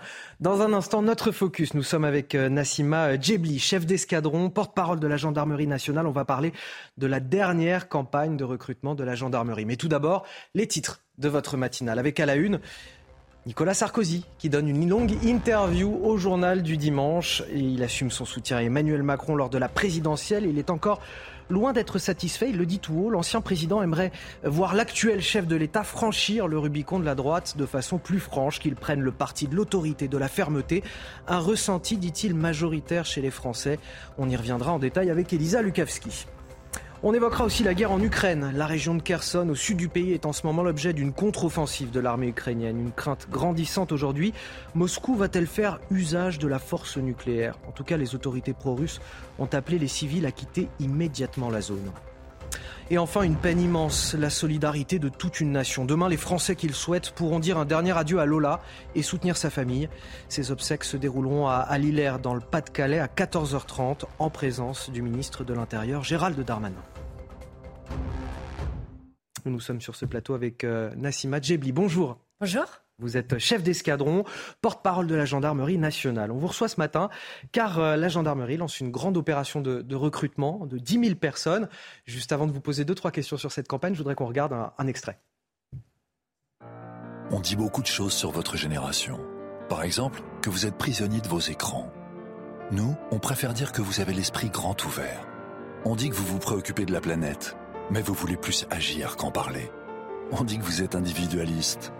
En fait, vous voulez surtout que chaque individu soit protégé. On dit que vous n'en faites qu'à votre tête. Mais quand on voit le monde qui nous entoure, on se dit que l'engagement est une qualité. On dit beaucoup de choses sur votre génération. Mais quand on vous écoute, on réalise qu'on partage les mêmes valeurs et qu'ensemble, on pourrait faire de grandes choses. La Gendarmerie nationale recrute dans 300 métiers. Gendarmerie nationale, une même flamme nous anime. Alors, Nassima Djebli, pourquoi cette campagne de recrutement aujourd'hui? Alors tout d'abord, on a voulu une campagne de recrutement originale, moderne, qui s'adresse aux jeunes et qui les met en scène, parce qu'elle euh, souligne leurs aspirations, leurs valeurs, des valeurs qui font écho aux nôtres. Et si on regarde le slogan, Une même flamme nous anime, c'est non seulement euh, notre identité militaire avec la grenade enflammée, mais c'est aussi cette flamme, cette flamme qui nous anime, qui nous porte autant la jeunesse que la gendarmerie. Et là, on a un véritable match de valeurs et originalité aussi parce qu'on a une diffusion sur de plusieurs euh, canaux de communication, la télévision, les réseaux sociaux, TikTok, Snapchat, Instagram. Et du coup, euh, ça va véritablement euh, diffuser et imprégner euh, ce message. On va, on va parler de ces canaux de communication dans quelques instants. J'ai vu votre compte Instagram, j'y suis d'ailleurs abonné. C'est vrai qu'il est assez bien fait, qu'il est assez efficace parce qu'il s'adresse bien aux jeunes et il donne envie finalement de, de s'engager pour la gendarmerie. Mais tout d'abord, cette campagne, elle est intitulée, vous le disiez, Une nouvelle flamme nous anime. Il y a un besoin aujourd'hui de, de relancer les vocations. Pourquoi je vous dis ça? Parce que est-ce qu'il n'y a pas aussi une réticence à s'engager au vu des, des violences contre les forces de l'ordre? Chaque année, on recrute 10 à 12 000 gendarmes. Cette année, on en recrute 12 000. Donc on a un besoin, mais on a eu un besoin euh, chaque année. On recrute euh, dans différents domaines, dans plus de 300 métiers. S'agissant euh, des violences dont vous parliez, être gendarme, c'est protéger la population, c'est protéger la nation. Donc par définition, on prend un risque. Lorsqu'on intervient sur un cambriolage ou pour sécuriser, un accident de la route, on prend un risque. Mais s'agissant, et la gendarmerie mène une politique volontariste pour de formation, de protection, justement pour protéger ces gendarmes. Et s'agissant plus précisément du risque de violence, nous cherchons véritablement à être proches de la population, à aller vers elle, parce que de cette proximité découle la confiance et le respect. Alors justement, vous, euh, vous recrutez dans quel métier? Vous me parlez de 300 métiers, mais euh, quelques exemples un petit peu concrets, et puis aussi à quel niveau de formation, quel profil il faut? Donc on recrute dans 300 métiers vous l'avez dit, euh, quel que soit euh, le bagage scolaire, du statut de gendarme adjoint volontaire à officier, et on peut faire euh, de la, du RH, de l'opérationnel, on peut être technicien en informatique, on peut, si je prends ma carrière personnellement, ça fait 12 ans que je suis dans l'institution, j'ai exercé cinq métiers différents et être gendarme, c'est aussi être acteur de son parcours de carrière. On ne fera pas forcément le même métier toute sa vie. Ça veut dire qu'on peut évoluer en fait. On peut évoluer. La gendarmerie euh, permet de rentrer et d'évoluer au sein de l'institution. Il y a des domaines dans ces 300 métiers dans lesquels vous, vous recherchez tout particulièrement des candidats où il manque des gens? On recherche dans tous les domaines, mais on recherche dans la cybersécurité, dans la protection de l'environnement, sur le terrain opérationnel, mais on a besoin aussi euh, de fonctions de soutien, euh, que ce soit justement euh, pour le soutien des véhicules ou autres. Aujourd'hui, vous êtes très engagé sur les réseaux sociaux, TikTok, Instagram. C'est inévitable pour pouvoir s'adresser aux jeunes qui voudraient s'engager? Alors aujourd'hui, la gendarmerie s'est modernisée on cherche à communiquer, à communiquer à toutes les franges de la population et on cherche aussi à toucher les jeunes. Et si on veut toucher les jeunes, il faut aller sur les réseaux sociaux. C'est pour ça aussi qu'on a lancé le compte TikTok de la gendarmerie pour pouvoir mieux parler aux jeunes parce que cette communication, elle est très importante. Et là-dessus, vous présentez quoi? C'est-à-dire, c'est les métiers, c'est des situations, c'est des... Euh, comment vous communiquez sur ces réseaux sociaux, justement? Les stories, par exemple, que vous pouvez avoir sur Instagram, par exemple? On fait découvrir nos métiers. C'est-à-dire qu'on met en scène euh, des jeunes gendarmes qui vont parler avec leur langage, avec leur code à d'autres gendarmes pour leur donner envie d'intégrer la gendarmerie parce qu'une même flamme nous anime. Donc euh, on peut demander euh, aux jeunes, si vous le permettez, j'aimerais lancer un petit message. Engagez-vous, rejoignez la gendarmerie parce qu'on a un match de valeurs et une même flamme nous anime. Alors justement, une même flamme nous anime. Vous me disiez tout à l'heure, il y, a, un besoin de relancer ou pas la vocation? Est-ce qu'aujourd'hui, vous, sentez une baisse des vocations euh, dans les métiers de la, de, la sécurité publique, justement? On a un engagement fort auprès euh, de la gendarmerie pour s'engager. Maintenant, on a un besoin supplémentaire puisqu'on va recruter 12 000 gendarmes cette année contre 10 à 12 000 l'année dernière. Et on a besoin aussi de toucher toutes les sensibilités. Les personnes qui sont férues de protection de l'environnement, les personnes qui ont une appétence particulière pour euh, les données euh, informatiques. Donc tout ça, on a besoin de l'exprimer. Et les vous n'avez pas nécessairement ressenti de baisse des vocations, c'est ça que je voulais savoir dans, dans, les, dans, les, candidats. Vous avez toujours le même nombre de, de personnes qui viennent vers vous euh, pour, pour essayer de candidater. On a le même nombre de personnes, mais les jeunes, il faut les rassurer. Ils ont besoin de sens, ils ont besoin de susciter une vocation. Et on a besoin de leur parler avec leur code. Et c'est ce qu'on a essayé de faire avec cette campagne. Une dernière question, donc du coup pour finir, si on veut s'engager, qu'est-ce qu'on fait? Sur quel site on va? Euh, Où on se rend? À qui on s'adresse? Alors, je vous invite à aller sur le site de la gendarmerie.intérieur.gouv.fr slash recrutement slash justement pour trouver toutes les informations et vous inscrire et devenir gendarme. Merci à vous, euh, Nassima Djebli, euh, chef d'escadron, porte-parole de la gendarmerie nationale, d'être venu nous parler de cette campagne de recrutement. Vous restez avec nous sur CNews dans un instant face à Bigot avec Guillaume Bigot et Gabriel Cluzel sur CNews et également sur Europe 1. Tout de suite. Bonjour et bon réveil à tous. Si vous nous rejoignez sur CNews et sur Europe 1, 8h10, c'est l'heure de Face à Bigot. 45 minutes d'analyse et de débat sur l'actualité forte du jour. Et c'est bien sûr avec Guillaume Bigot, politologue. Bonjour. Bonjour Anthony Favali, bonjour à toutes et à tous. Et face à vous ce matin, Gabrielle Cluzel. Bonjour Gabrielle. Bonjour Anthony. Directrice de la rédaction de Boulevard Voltaire. On va commencer avec euh, cet euh, événement politique du jour, j'ai envie de dire, Nicolas Sarkozy qui accorde une très longue interview au JDD, au journal du dimanche. L'ancien chef de l'État euh, qui livre son analyse plutôt franche, parfois sans concession, sur la ligne politique d'Emmanuel Macron, la réforme des retraites également. Les LR sont partis et notamment Valérie Pécresse qu'il juge peu crédible. On en parle avec vous, Elisa Lukavski. Qu'avez-vous retenu pour nous ce matin dans cette interview. C'est une longue interview d'ailleurs. L'ancien président de la République qui nous donne son avis sur le début euh, du second mandat d'Emmanuel Macron et qui réaffirme hein, son soutien à l'actuel chef de l'État. J'ai été très transparent pendant la campagne présidentielle, je l'ai soutenu et si c'était à refaire, je le referais, affirme-t-il. Une décision prise dans l'intérêt de la France, hein, il le souligne, mais qui ne signifie pas qu'il adhère à la politique hein, du président Macron. Il insiste d'ailleurs sur l'ADN euh, politique du chef de l'État en émettant un souhait qu'il se positionne clairement comme un homme de droite. Le président Macron vient de la gauche. J'aimerais qu'il franchisse le Rubicon de façon plus franche, car la France est aujourd'hui majoritairement du côté du parti de l'autorité, de la fermeté et de la liberté. Enfin, l'ancien président dresse un constat sévère sur l'état actuel de la droite républicaine. Pour lui, elle a quasi disparu. Et c'est cela hein, qui a créé la puissance de l'extrême droite. Cette disparition n'est pas qu'une question de programme, c'est également une affaire d'incarnation, précise-t-il. Nicolas Sarkozy qui se plaît à rappeler que ces 20 dernières années, les Le Pen n'ont pas été au second tour de la présidentielle dans seulement deux cas. Eh bien, c'était lorsqu'il était candidat lui-même. Elisa Lukavski, merci pour ces euh, explications, Guillaume Bigot. Euh, Nicolas Sarkozy qui arrive finalement un petit peu en surplomb de la politique française et qui a ce constat assez intéressant. Il nous explique que la France, finalement, elle est du côté de la droite, elle est du parti de l'autorité, de la fermeté, de la liberté. C'est un constat que vous partagez, vous? C'est-à-dire que le problème, c'est vraiment de définir les termes du sujet. Euh, si on appelle la droite la volonté, voire la velléité de maintenir l'ordre public, et d'aller euh, de prendre des risques pour ça, bah, le discours est là, et il est là chez euh, Emmanuel Macron, il est là chez Gérald Darmanin, il est là chez Nicolas Sarkozy. Mais c'est une velléité. Cette volonté, elle n'est pas là. Pourquoi elle n'est pas là?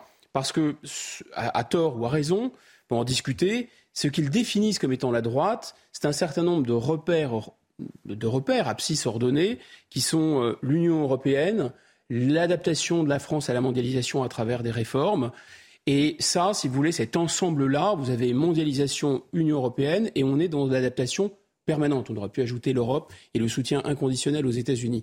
Donc c'est ça, finalement, le cœur de leur réacteur à eux.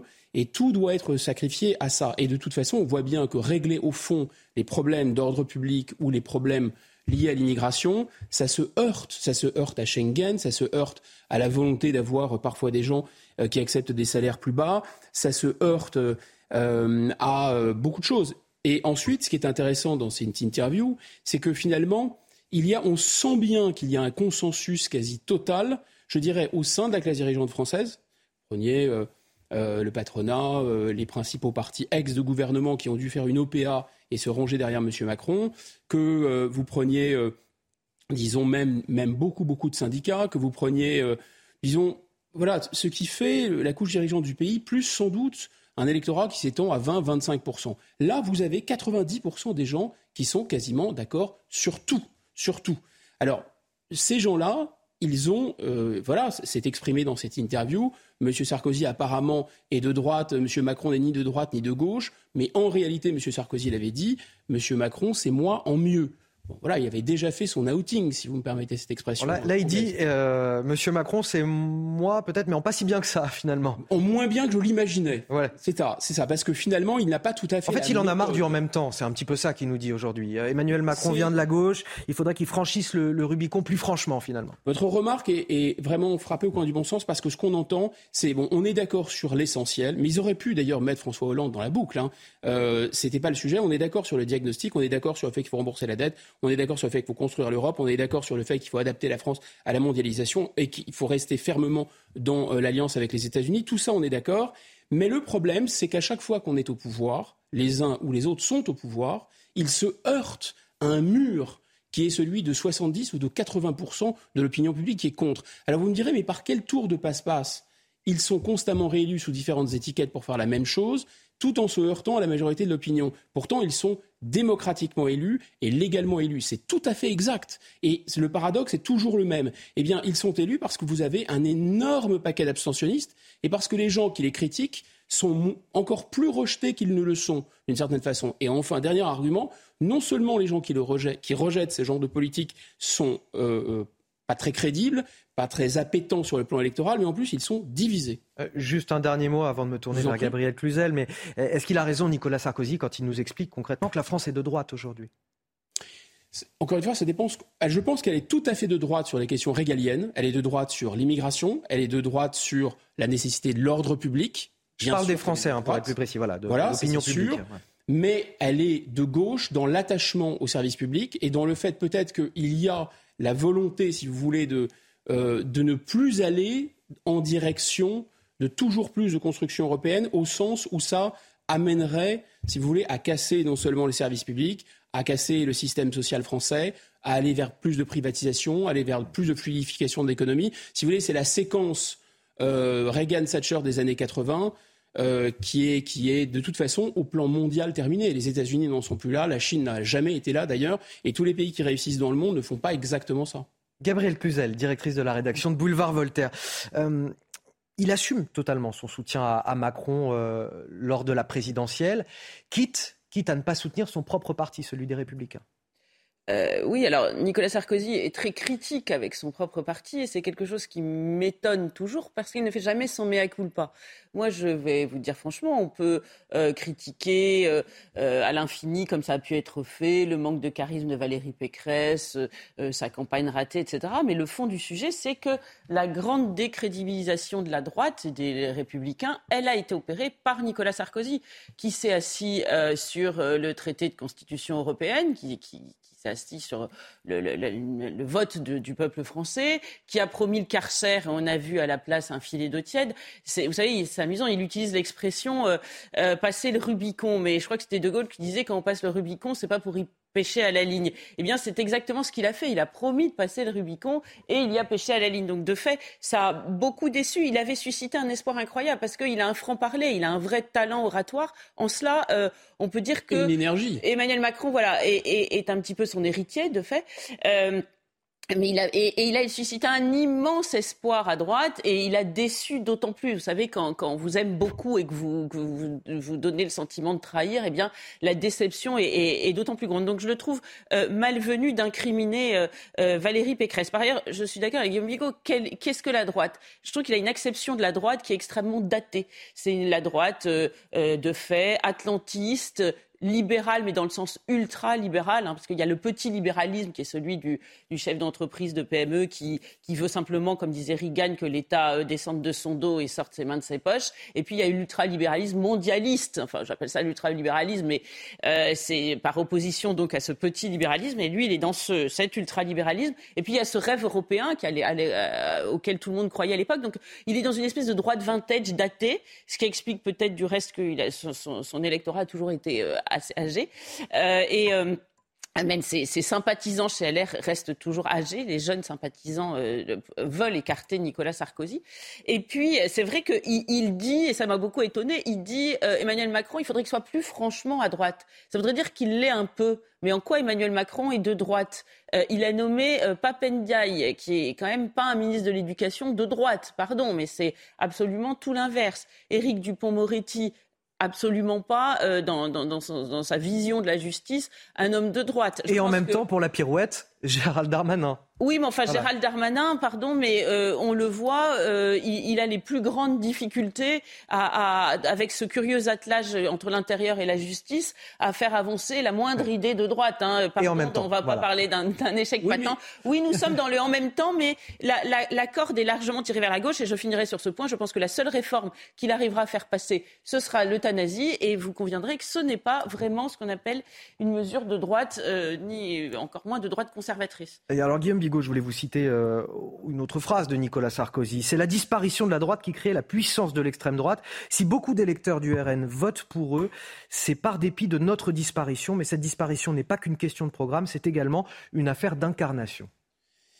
Ben c'est, la seule chose pardon, qui soit exacte dans cette phrase, c'est que la politique est affaire aussi d'incarnation. Donc vous avez besoin, comme en informatique, d'un logiciel, mais vous avez besoin de hardware. En fait, vous avez besoin de quelqu'un. Mais il y a quelque chose qui s'est passé à droite qu'il n'a pas compris, manifestement. C'est ça que vous me dites. En tout cas, il y a, il y a dans, la, dans, dans l'idée de droite aussi une posture. C'est pas que l'incarnation. La droite bonapartiste euh, qui appelle, qui attend. Euh, euh, disons, une, une figure d'homme fort, un peu héritier des rois de France, etc. Bon, ça, ça c'est vrai, c'est un, un, point qu'il marque. Pour le reste, c'est un discours, là, pour le coup, aussi complètement daté. En fait, je pense que l'évolution naturelle euh, du champ politique, il y en a déjà eu une première étape qui a été affranchie avec M. Macron à qui il fait, à bon droit sans doute, le reproche du en même temps, le reproche du, caractère pusillanime et le reproche de la personnalité qui est davantage dans le commentaire peut-être que dans l'action. Mais d'une certaine façon, on, on, va revenir sur ce point. Mais d'un autre côté, euh, on voit bien que l'aspiration, je dirais peut-être la plus majoritaire, euh, elle serait dans, un, dans, un, dans une autre recombinaison exactement comme celle que M. Macron a faite dans son camp, si j'ose dire, où il a pris euh, une partie du Parti socialiste, où il a pris une partie de LR, et il en a fait euh, une sorte voilà de, de, syndicat de la classe dirigeante euh, pour se maintenir au pouvoir. Et ça fonctionne puisque, encore une fois, les autres sont divisés. Mais en face, cette opération chimique, cette opération alchimique de transformation, vous posez la question est-ce que la France est à gauche, à droite? Non, elle n'est pas vraiment à gauche et à droite. Elle est en même temps en général, c'est-à-dire qu'elle aspire à une politique migratoire, une politique régalienne très forte, mais elle aspire aussi euh, au maintien de quelque chose qui est profondément ancré dans l'ADN français, c'est-à-dire un mécanisme redistributif assez puissant, c'est-à-dire des services publics assez puissants.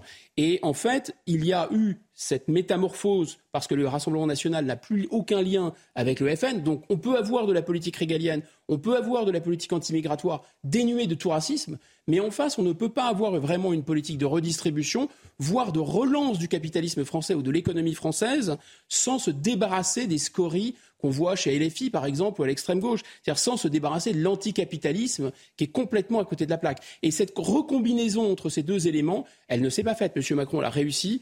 Et en face, il n'y a rien qui s'est passé. Guillaume Bigot, politologue, et Gabrielle Cluzel, directrice de la rédaction de Boulevard Voltaire. Une question que je voulais vous poser ce matin. Que se passe-t-il depuis une semaine dans les lycées français? Après les débordements au lycée euh, Joliot-Curie de Nanterre, la contestation s'est élargie à, d'autres établissements à, travers le pays, à la faveur de la grève lancée notamment par les syndicats. Des blocages, des incidents avec les forces de l'ordre et même avec des pompiers. C'est ce qui s'est passé à Tours. Six pompiers agressés, quatre blessés en marge d'une manifestation, alors même qu'ils venaient éteindre un feu de poubelle et porter secours à un jeune homme. Et ce qu'on a du mal à comprendre, et voilà là où je voulais en venir avec vous, euh, ce sont les revendications de ces élèves. On entend un petit peu de tout, le manque de profs, mais aussi la lutte contre l'islamophobie euh, et la liberté des vestimentaires. Que se passe-t-il dans les lycées français? Voilà la question que je voulais vous poser ce matin. Peut-être qu'on peut faire ça en deux temps. D'abord, il y a ces images qui sont, euh, qui sont effarantes. Enfin, elles sont non seulement euh, stupéfiantes, mais elles sont vraiment atroces. C'est-à-dire que on a aucune, plus aucune, enfin, c'est pas des excuses d'ailleurs, mais une rationalité. On n'arrive pas à expliquer pourquoi des jeunes, sont-ils des lycéens d'ailleurs? Ça voudrait dire qu'il y a des racailles parmi euh, les lycéens ou que les racailles vont jusque euh, en classe de terminale, ça m'étonnerait beaucoup. Probablement, ils ont euh, des membres de leur famille qui sont dans les lycées, ce qui les ramène des lycées. Probablement, ils vendent des produits stupéfiants aux lycéens, d'où leur présence, je dirais, physique à côté des lycées. Mais une fois qu'on a dit ça, quelle est la rationalité? On entend dire, et euh, certains euh, euh, disent oui, on est victime de, contrôle aux faciès de manière incessante, on est victime de violences policières, et donc dès qu'on a l'occasion, on se venge. Très bien, mais là, ce ne sont pas des policiers, ce sont, des pompiers. Ils ne portent pas d'armes, ils ne font pas de contrôle d'identité. Donc cet argument, il tombe. Ensuite, on pourrait dire, mais de toute façon, ce sont des voyous et les criminels. Mais non, en fait, les criminels ne s'en prennent, enfin, les criminels ne s'en prennent jamais aux forces de l'ordre. Pourquoi faire d'ailleurs? Euh, en quoi ça arrange leur business, en quoi ça arrange leur trafic de stupéfiants euh, de se mettre en délicatesse avec euh, les pompiers et se faire repérer? Donc ça vous voyez bien qu'il y, a là un mystère, il y a quelque chose de mystérieux. Moi je pense que ce que ça signifie, c'est très simple, c'est que ça exprime en partie, et ça va être, on peut le connecter aux demandes communautaires dans les lycées, ça exprime en partie une détestation de ce qu'est la France, de l'ordre établi. C'est simplement ce qu'il déteste chez ces pompiers, c'est qu'ils portent un uniforme et donc ils représentent la France. Et une certaine pensée paresseuse dit oui, mais alors vous voyez, c'est vraiment euh, des jeunes qui se confrontent à l'autorité, ils n'ont plus d'autorité, ils n'ont plus de limites. Ces pompiers représentent l'État, ils représentent la loi, ils représentent l'ordre. Moi, je pense que vous, je peux me tromper, mais si vous amenez un vieillard chenu qui est supposé être un, disons, un savant en djihadisme et qui vient des zones de Syrie, vous dites écoutez, ce monsieur qui a 70 ans, il va vous expliquer la loi euh, telle que la voient les frères musulmans et les islamistes. Je pense que ces jeunes qui sont extrêmement violents vont s'asseoir en tailleur et écouter poliment. Donc en fait, ils ont une autre source d'autorité, ils représentent une autre société, une contre-société et ils ne supportent pas celle-là. Quant à ce qui se passe dans les lycées, eh bien, on a à la manœuvre des syndicats étudiants, notamment l'UNEF, qui fait le jeu en fait de cet obscurantisme, de cette espèce d'extrême droite islamique, de, ce qui est euh, vraiment euh, très étranger. Donc vous avez une connexion, et j'en termine là, entre une aspiration très libertaire, c'est mon choixiste, hein, je fais ce que je veux, je m'habille comme je veux, je change de genre, etc., me cassez plus les pieds, donc on rejette l'autorité euh, du lycée et du cadre du lycée. Et d'un autre côté, eh bien, ça sert de cheval de Troie pour que des gens qui, eux, ont un projet extrêmement réactionnaire et extrêmement vertical, si vous voulez, euh, utilisent ces revendications libertaires pour, eux, abolir toute espèce de liberté. Gabrielle Cluzel, directrice de la rédaction de Boulevard Voltaire, qu'est-ce qui se passe au fond dans les lycées français aujourd'hui? Quel est le problème de fond? Non, mais c'est assez incompréhensible pour quelqu'un euh, qui est même sorti du lycée il y a 10 ou 15 ans. C'est-à-dire qu'un lycéen euh, qui faisait des siennes, qui même séchait quelques heures de cours, il était exclu. Il avait un, ça commençait par un avertissement, puis il est exclu. Donc on ne, on ne voit pas bien, alors de fait, où ce ne sont pas des lycéens, ou si, si ce sont des lycéens, on ne comprend pas bien comment. Euh, voilà, si ce sont des, des, des, manifestants qui se sont agrégés là. Voilà, exclus de, de ce lycée. Donc je crois que parler de lycéens, c'est un mot euh, sans doute euh, euh, inadapté.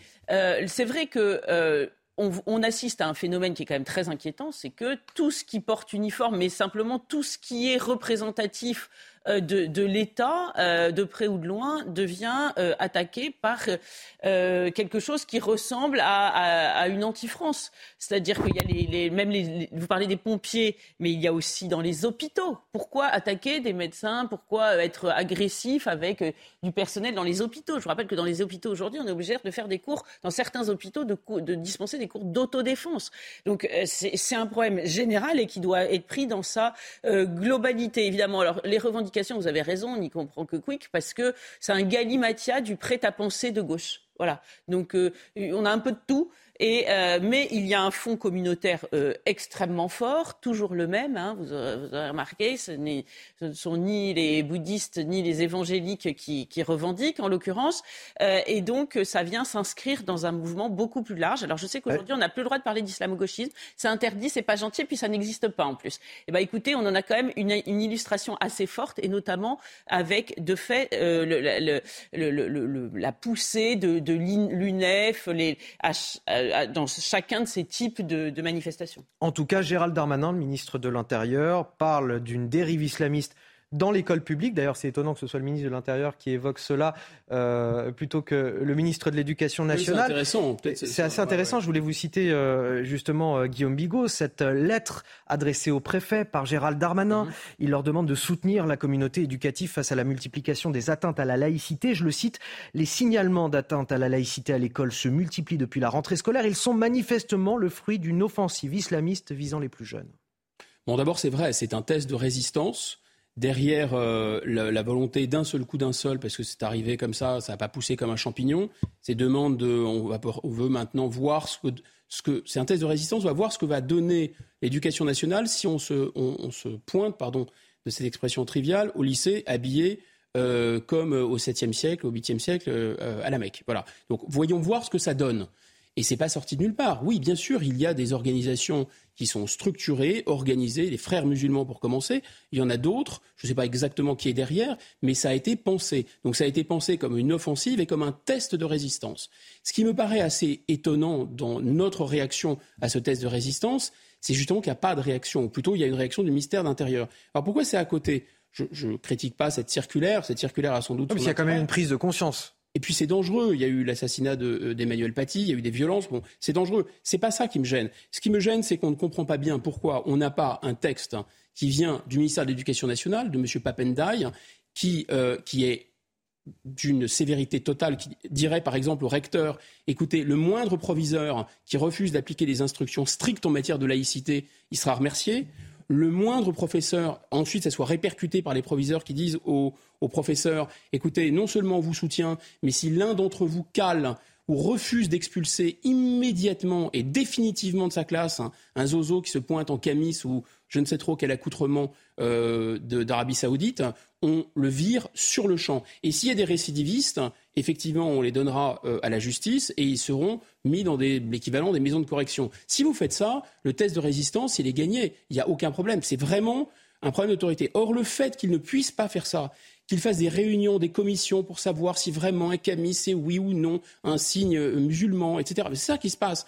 Quand on capitule, on refuse d'appeler le, collège où a été exécuté M. Samuel Paty, on refuse de l'appeler Samuel Paty, évidemment, en face, ils avancent sans arrêt. Et qu'est-ce qu'on fait? On le traite comme un problème d'ordre public. En fait, la peur n'évite pas le danger, elle aggrave le danger. Guillaume Bigot et Gabriel Cluzel, je vous redonne la parole dans un instant. Tout de suite, le rappel de l'actualité, c'est avec Elisa Lukavski.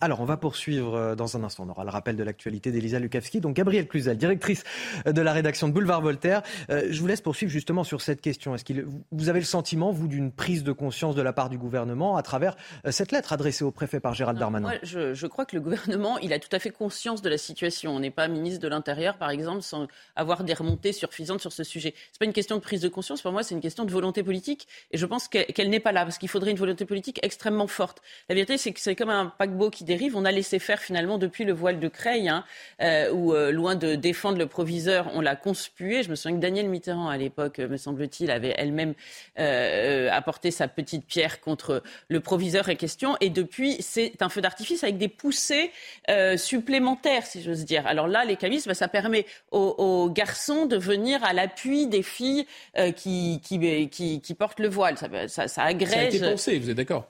Pardon? Ça a été pensé. moi, je, évidemment. Et donc, c'est vrai qu'en plus, ça arrive sur un lit euh, de, de, défense immunitaire à plat, si j'ose dire. C'est-à-dire que euh, mai 68 et tout ce qui s'est passé dans l'éducation nationale sous l'influence de la gauche a rendu, a instauré une espèce de relativisme, par exemple en matière de tenue. C'est-à-dire que vous pouvez arriver habiller n'importe comment.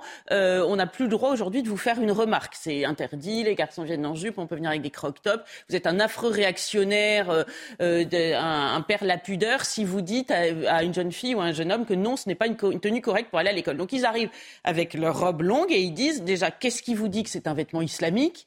Alors, euh, de fait, on, on, on fait des tables vous avez raison, c'est le, le pendant de qu'est-ce qui vous fait dire que je suis un homme. Mais oui, mais tout est lié. Donc en réalité, euh, ce relativisme et cette liberté absolue de faire ce que l'on veut, de se vêtir euh, la façon que l'on souhaite, fait qu'aujourd'hui, nous sommes absolument impuissants à apporter une réponse à ce genre de phénomène. Allez, 8h33, le rappel de l'actualité avec Elisa Lukavski se prépare euh, aux obsèques de Lola, hein, les obsèques de la collégienne de 12 ans qui sont prévues demain à 14h30 dans cette ville du Pas-de-Calais. Une cérémonie qui sera ouverte à toutes celles et ceux qui souhaitent lui rendre un dernier hommage, précisent euh, ses parents. Aujourd'hui, les paroissiens de Foucreuil, la ville d'origine du père de Lola, prieront lors de la messe euh, dominicale. Les autorités pro-russes somment les civils de quitter Kherson immédiatement. Appel fait hier alors que les forces ukrainiennes se rapprochent de la ville du sud euh, du pays. L'administration d'occupation pro-russe de la région qui évoque une situation tendue sur le front et un danger accru de bombardements massifs. Des évacuations qui sont en cours depuis mercredi, même si l'appel d'hier revêt un caractère euh, d'urgence. Et puis un mot de Formule 1 avec le Grand Prix des États-Unis qui se déroule à Austin, au Texas. Les qualifications ont eu lieu cette nuit. C'est l'Espagnol Carlos Sainz hein, qui a été euh, le plus rapide. Le pilote Ferrari qui s'élancera en pole position juste devant Max Verstappen sur Red Bull. Le Français Pierre Gasly partira lui de la sixième ligne. Départ de ce Grand Prix ce soir à 21h et ça sera à suivre sur Canal+. Je suis toujours avec Guillaume Bigot, politologue, et Gabrielle Cluzel, directrice de la rédaction de Boulevard Voltaire, pour commenter sur ce plateau l'actualité sur CNews et sur Europe 1. La haine et la violence gagnent chaque jour du terrain. Autre analyse qui nous est livrée cette fois par l'ancien préfet de police de Paris, le très décrié Didier Lallemand, qui a été au cœur de la tempête des Gilets jaunes dans la capitale. Et dans son livre L'ordre nécessaire, il nous raconte tout de ces trois années passées à la tête de la préfecture de police de Paris. Il assume tout.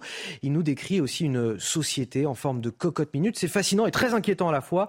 On vous dévoile ce matin les meilleurs extraits avec Michael Dos Santos et Maxime Lavandier. C'est un constat désolant de la part d'un ancien préfet de police. Dans son livre L'ordre nécessaire, Didier Lallemand dresse le visage d'une France en colère, une colère qui, d'après lui, est sous-estimée par les élites. Pour l'ancien préfet de Paris, une chose est sûre, la France pourrait vivre une crise bien plus forte que celle des Gilets jaunes. Tous les clignotants d'un débordement par la rue sont au rouge, tout y court. La situation politique, la situation sociale, la situation économique, quel sera le prochain détonateur? Les retraites L'inflation? Je l'ignore, mais cela pourrait être pire que les gilets jaunes. Dès sa prise de fonction en mars 2019 et tout au long de son service, Didier Lallemand constate une violence décomplexée. Il n'y a plus une seule interpellation qui se passe bien, plus personne n'obtempère. Il faut avoir systématiquement recours à la force physique dans l'action de la police. Délinquant ou simple citoyen peut se soumettre à l'injonction publique. Mobilier urbain dégradé lors de manifestations, refus d'obtempérer en hausse. Lors de ses trois années de fonction, Didier Lallemand aura connu toutes les formes de violence possibles, dont la dernière, celle des événements du Stade de France, qui lui coûtera sa place de préfet de Paris. Guillaume Bigot, il est extrêmement alarmiste sur l'état de la société française aujourd'hui. Il est persuadé qu'un jour, il faudra à nouveau masser la police devant l'Elysée. Est-ce qu'au fond, que ce soit les dirigeants ou les dirigés, tous les citoyens, quelles que soient nos opinions politiques, on n'a pas au fond de nous cette crainte, cette sensation? Bien sûr qu'elle est là. Et, pourquoi elle est là?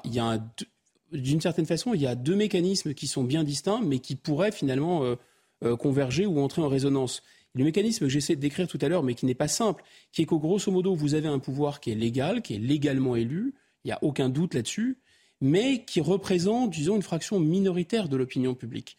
Pourquoi? Parce qu'il y a une abstention énorme et donc le pouvoir a tout à fait les coups des franches sur le plan légal et sur le plan institutionnel, si vous voulez. Le gouvernement est, légalement constitué, euh, le président est bien élu, etc. Mais d'un autre côté, il n'a pas l'opinion pour lui et il le sait dès le départ. Et donc il a un agenda de réforme, un agenda de construction européenne, etc., qui, dont il ne peut pas finalement euh, assumer complètement les tenants et les aboutissants parce qu'il ne peut pas dire aux gens, écoutez, mon projet, c'est de privatiser, mon projet, c'est vraiment de passer au niveau européen, mon projet, etc. Ça, ça, marche. Ça marcherait très très mal. Et donc on est dans une sorte d'entre-deux, mais ça fait très longtemps que ça dure, dans un entre-deux, puisqu'il n'y a pas de majorité pour faire ça, mais en même temps il n'y a pas de majorité pour faire autre chose. Donc le système démocratique, en quelque sorte, est bloqué dans un, non pas dans un en même temps, mais dans un au milieu du guet qui est très dangereux. Donc ça c'est le premier point, parce que parce que la situation, elle est instable et que les citoyens se disent, mais attendez, ils, disent une chose, ils font le contraire, ils se moquent de nous. En fait, tout ça a une rationalité, mais il y a une part, si vous voulez, de calcul et il y a une part de prudence qui est souvent interprétée d'une manière complotiste. Bon, ça, c'est un point. Le deuxième point, c'est ce que décrit euh, M. Lallemand aussi dans son bouquin, c'est la montée euh, constante du séparatisme, de l'islamisme, etc., dont là aussi, on sait bien que ça finira probablement très très mal. Alors, ce qu'on pourrait se dire, le premier truc, c'est qu'évidemment, il, il, y a un syndrome, l'allemand, qui est le même syndrome que euh, Bernard Collomb, qui est le même syndrome que François Hollande, c'est-à-dire que c'est une fois qu'ils ont quitté les affaires que les langues se délient. Et qu'en fait, on a l'impression, non pas que c'était des moutons aux affaires, mais c'était plutôt des renards, c'était des gens qui faisaient très attention à ce qu'ils disaient, probablement pour ne pas envenimer la situation, et dès lors qu'ils se retrouvent devant leur page blanche, ça devient, ça devient des lions, et euh, vraiment, ils disent exactement les choses avec beaucoup de... Cela dit, Didier l'Allemand, on ne peut peut-être pas lui reprocher de ne pas avoir été ferme pour le coup. Non, mais alors, et non seulement on peut lui reprocher de ne pas avoir été ferme, pour le meilleur comme pour le pire, mais surtout la grande différence entre Didier l'Allemand et, et, et M. Collomb et M. Hollande, c'est que M. l'Allemand est un haut fonctionnaire. C'est-à-dire que ce n'est pas à lui de prendre des hmm. décisions, lui dans une situation d'exécuter les décisions qui sont prises par le niveau politique. Donc sincèrement, ce serait un mauvais procès à, à lui faire, mais simplement on se rend compte que effectivement, entre ce que, ce que, pensent réellement les dirigeants politiques, ce qu'ils peuvent écrire dans leur mémoire une fois qu'ils ont quitté les affaires et ce qu'ils ont dit, une fois qu'ils sont lorsqu'ils sont aux affaires, eh bien, c'est le prêchi le prêcha du vivre ensemble, de ça va bien se passer, etc., etc. Voilà. Donc, on attend avec impatience les mémoires de M. Darmanin ou les mémoires de M. Macron qui vont nous expliquer tout ce qu'il aurait fallu faire, que la France est au bord de la guerre civile et qu'il aurait fallu faire autrement, mais que bien sûr, euh, voilà, il faut répéter le catéchisme. Gabriel Cluzel, directrice de la rédaction de Boulevard Voltaire. Il nous dit euh, deux choses, euh, en gros, Didier Lallemand. C'est tout d'abord, tous les voyants sociaux sont au rouge. Et, il nous dit également, la violence est devenue systématique dans tous les domaines, sur la voie publique, dans la contestation sociale, dans la cellule familiale, euh, dans les réseaux de délinquance eux-mêmes. Alors, de fait, on peut regretter que toutes ces personnalités attendent d'avoir accroché pour sortir du bois. Mmh. Donc, c'est un peu dommage parce que c'était avant qu'ils auraient été utiles. N'hésitez pas à solutionner les problèmes quand vous y êtes. Un responsable ne devrait pas dire ça, mais un responsable devrait faire ça. exactement, bah, mais il devrait éventuellement le dire avant de partir. Alors on se souvient de François Hollande qui avait évoqué une possible partition du territoire, c'est quand même énorme. Hein. Euh, Gérard Collomb qui disait on a, pour le moment on est côte à côte et bientôt je crains qu'on on soit face à face. Donc c'est des mots extrêmement forts et on regrette qu'ils le disent à un moment où ils, ne sont plus, euh, plus aux manettes. De fait, c'est très inquiétant. Mais euh, alors Didier Lallemand, il décrit un phénomène qui est, euh, à mon avis, celui d'un ruissellement, mais pas celui euh, qu'espérait Emmanuel Macron, ce ruissellement positif. C'est-à-dire qu'on a un gouvernement qui est très fort avec les faibles, faible avec les forts. Par exemple, je, prends un exemple récent, celui des OQTF, qui a occupé le, débat, le débat ces tout au long de la semaine, effectivement. C'est-à-dire qu'on se rend compte, par exemple, cette femme qui a tué Lola, on n'est pas vraiment capable de dire, on a parlé de visa pour rentrer sur, dans le pays, etc., de visa étudiant. En fait, on ne sait pas très bien. Paris Match raconte qu'elle était mineure isolée. Donc, il y a un flou sur euh, euh, un certain nombre d'individus qui sont comme ils veulent en France, qui font ce qu'ils veulent. Vous, vous, vous êtes arrêté par un policier si vous ne produisez pas vos papiers. Euh, euh, il, va vous en cuire et évidemment vous les produisez. Bon et donc l'ensemble des citoyens a l'impression que finalement, puisque on est euh, faible avec l'effort, pourquoi euh, leur taperait-on sur la tête? Donc il y, a un, phénomène assez logique de montée de la violence dans tous les échelons de la société. Quand vous avez été euh, mis sous clé au moment du Covid, on vous demandait une auto-attestation, vous demandez tout, un tas de choses absolument baroques et que vous voyez des émeutes avec des tirs de mortier dans les banlieues, vous disiez mais qu'est-ce que c'est que cette histoire? Et ça, évidemment, ça nourrit une forme de violence, rentrer ou pas. Et je dirais que Didier Lallemand, il l'a alimenté aussi, parce qu'au moment des Gilets jaunes, a fait montre quand même d'une d'une dureté euh, incroyable. Euh, euh, les, les, Black Blocs, eux, peuvent courir gentiment dans la campagne. Et on a vu des braves gens qui n'ont rien compris. Moi, j'ai vu vraiment, à titre personnel, des gens qui étaient très attachés aux, forces de l'ordre. Ça fait un mal infini, hein, qui, qui vraiment les respectaient et qui tout d'un coup se sont mis à douter les ont trouvés profondément injustes. Et je crois que Didier Allemand porte en cela euh, sa part de responsabilité dans une montée de la violence dans, et, ou en tout cas de la, de la réticence euh, face à l'ordre à, public qui euh, s'étend à toutes les couches de la société. C'est très important hein, ce que dit Madame Je me permets de, de, rebondir parce que c'est vraiment frappé au coin du bon sens. Il y a cette perception dure avec les faibles et, euh, et, et fort avec euh, fort avec les faibles et, et, faible avec les forts. Et, ce le mot c'est l'injustice en fait, c'est le sentiment d'injustice. Oui, c'est-à-dire qu'en fait il y a deux il y a deux peurs. Il y a la peur des gilets jaunes d'un côté et il y a la peur euh, de de la réédition de 2005 en fait, hein, de la de, des émeutes de banlieue qui dérivent en guerre civile. Et ces deux peurs ne sont pas traitées de la même façon. C'est-à-dire que d'un côté la peur de la guerre civile, elle est traitée de il faut surtout éviter que ça n'explose parce que si on réprime, ça va partir. Et à l'inverse, il faut au contraire être extrêmement dur parce que sinon, c'est la rue qui va gagner. Donc le traitement est complètement différent. Et pourquoi ces deux traitements Il faut comprendre. Parce que d'un côté, les Français sont légalistes, ils ne veulent pas renverser leur pays, ils veulent simplement, ils en veulent au pouvoir, c'est vrai, mais ils n'en veulent pas vraiment aux institutions. Tandis que dans l'autre cas, évidemment, ils en veulent aux institutions, ils sont beaucoup plus violents. Alors parmi les sources de la colère, il y a en ce moment l'inflation des prix. Vous l'avez bien sûr constaté au, supermarché. On, en parle souvent dans nos émissions. On vous donne souvent la parole sur ces sujets. Le prix du panier moyen explose. On a justement une étude du cabinet Nielsen qui est sortie cette semaine qui donne des chiffres très inquiétants. Les pâtes et l'huile plus 20% en un an. La viande surgelée plus 30%. C'est à cause du prix de l'énergie justement pour garder cette viande euh, au frais. Écoutez notre reportage. Mathilde Couvillier-Fornois avec Antoine Durand et Loïc Tontat. À la sortie de ce supermarché, les caddies sont moins remplis. Le constat est donc sans appel. Les prix ont augmenté. Sur le total, on est passé euh, à bien plus 30 euros en moyenne euh, sur un caddie. Oui, on l'a senti sur des petits, des petits centimes à chaque fois, mais effectivement, oui, c'est le cas. Euh, et sur le global, comme tout le monde, je pense que ça, ça fait des plus grosses factures. Quoi. Le portefeuille, il devient, ça commence à être super, super ciré. Par rapport à l'année dernière, on constate une hausse des prix de 9% en moyenne sur les produits de grande consommation. Dans le détail, pour les produits alimentaires, en haut du classement figurent les viandes et volailles, avec une hausse de 28%. Viennent ensuite les pâtes, l'huile, les produits laitiers, mais aussi les œufs, avec une hausse de 15%. Du côté des produits d'hygiène, les essuie-tout ont augmenté de 23% et le papier toilette de 18%. D'après les spécialistes, cette tendance n'est pas près de s'arrêter. Je suis certain que ces euh, phénomènes en fait de hausse des prix sont des phénomènes plutôt quand même durables. Évidemment, la guerre euh, en, Ukraine euh, ne laisse pas entendre que ça va baisser. Hein. Donc on va plutôt vers une hausse.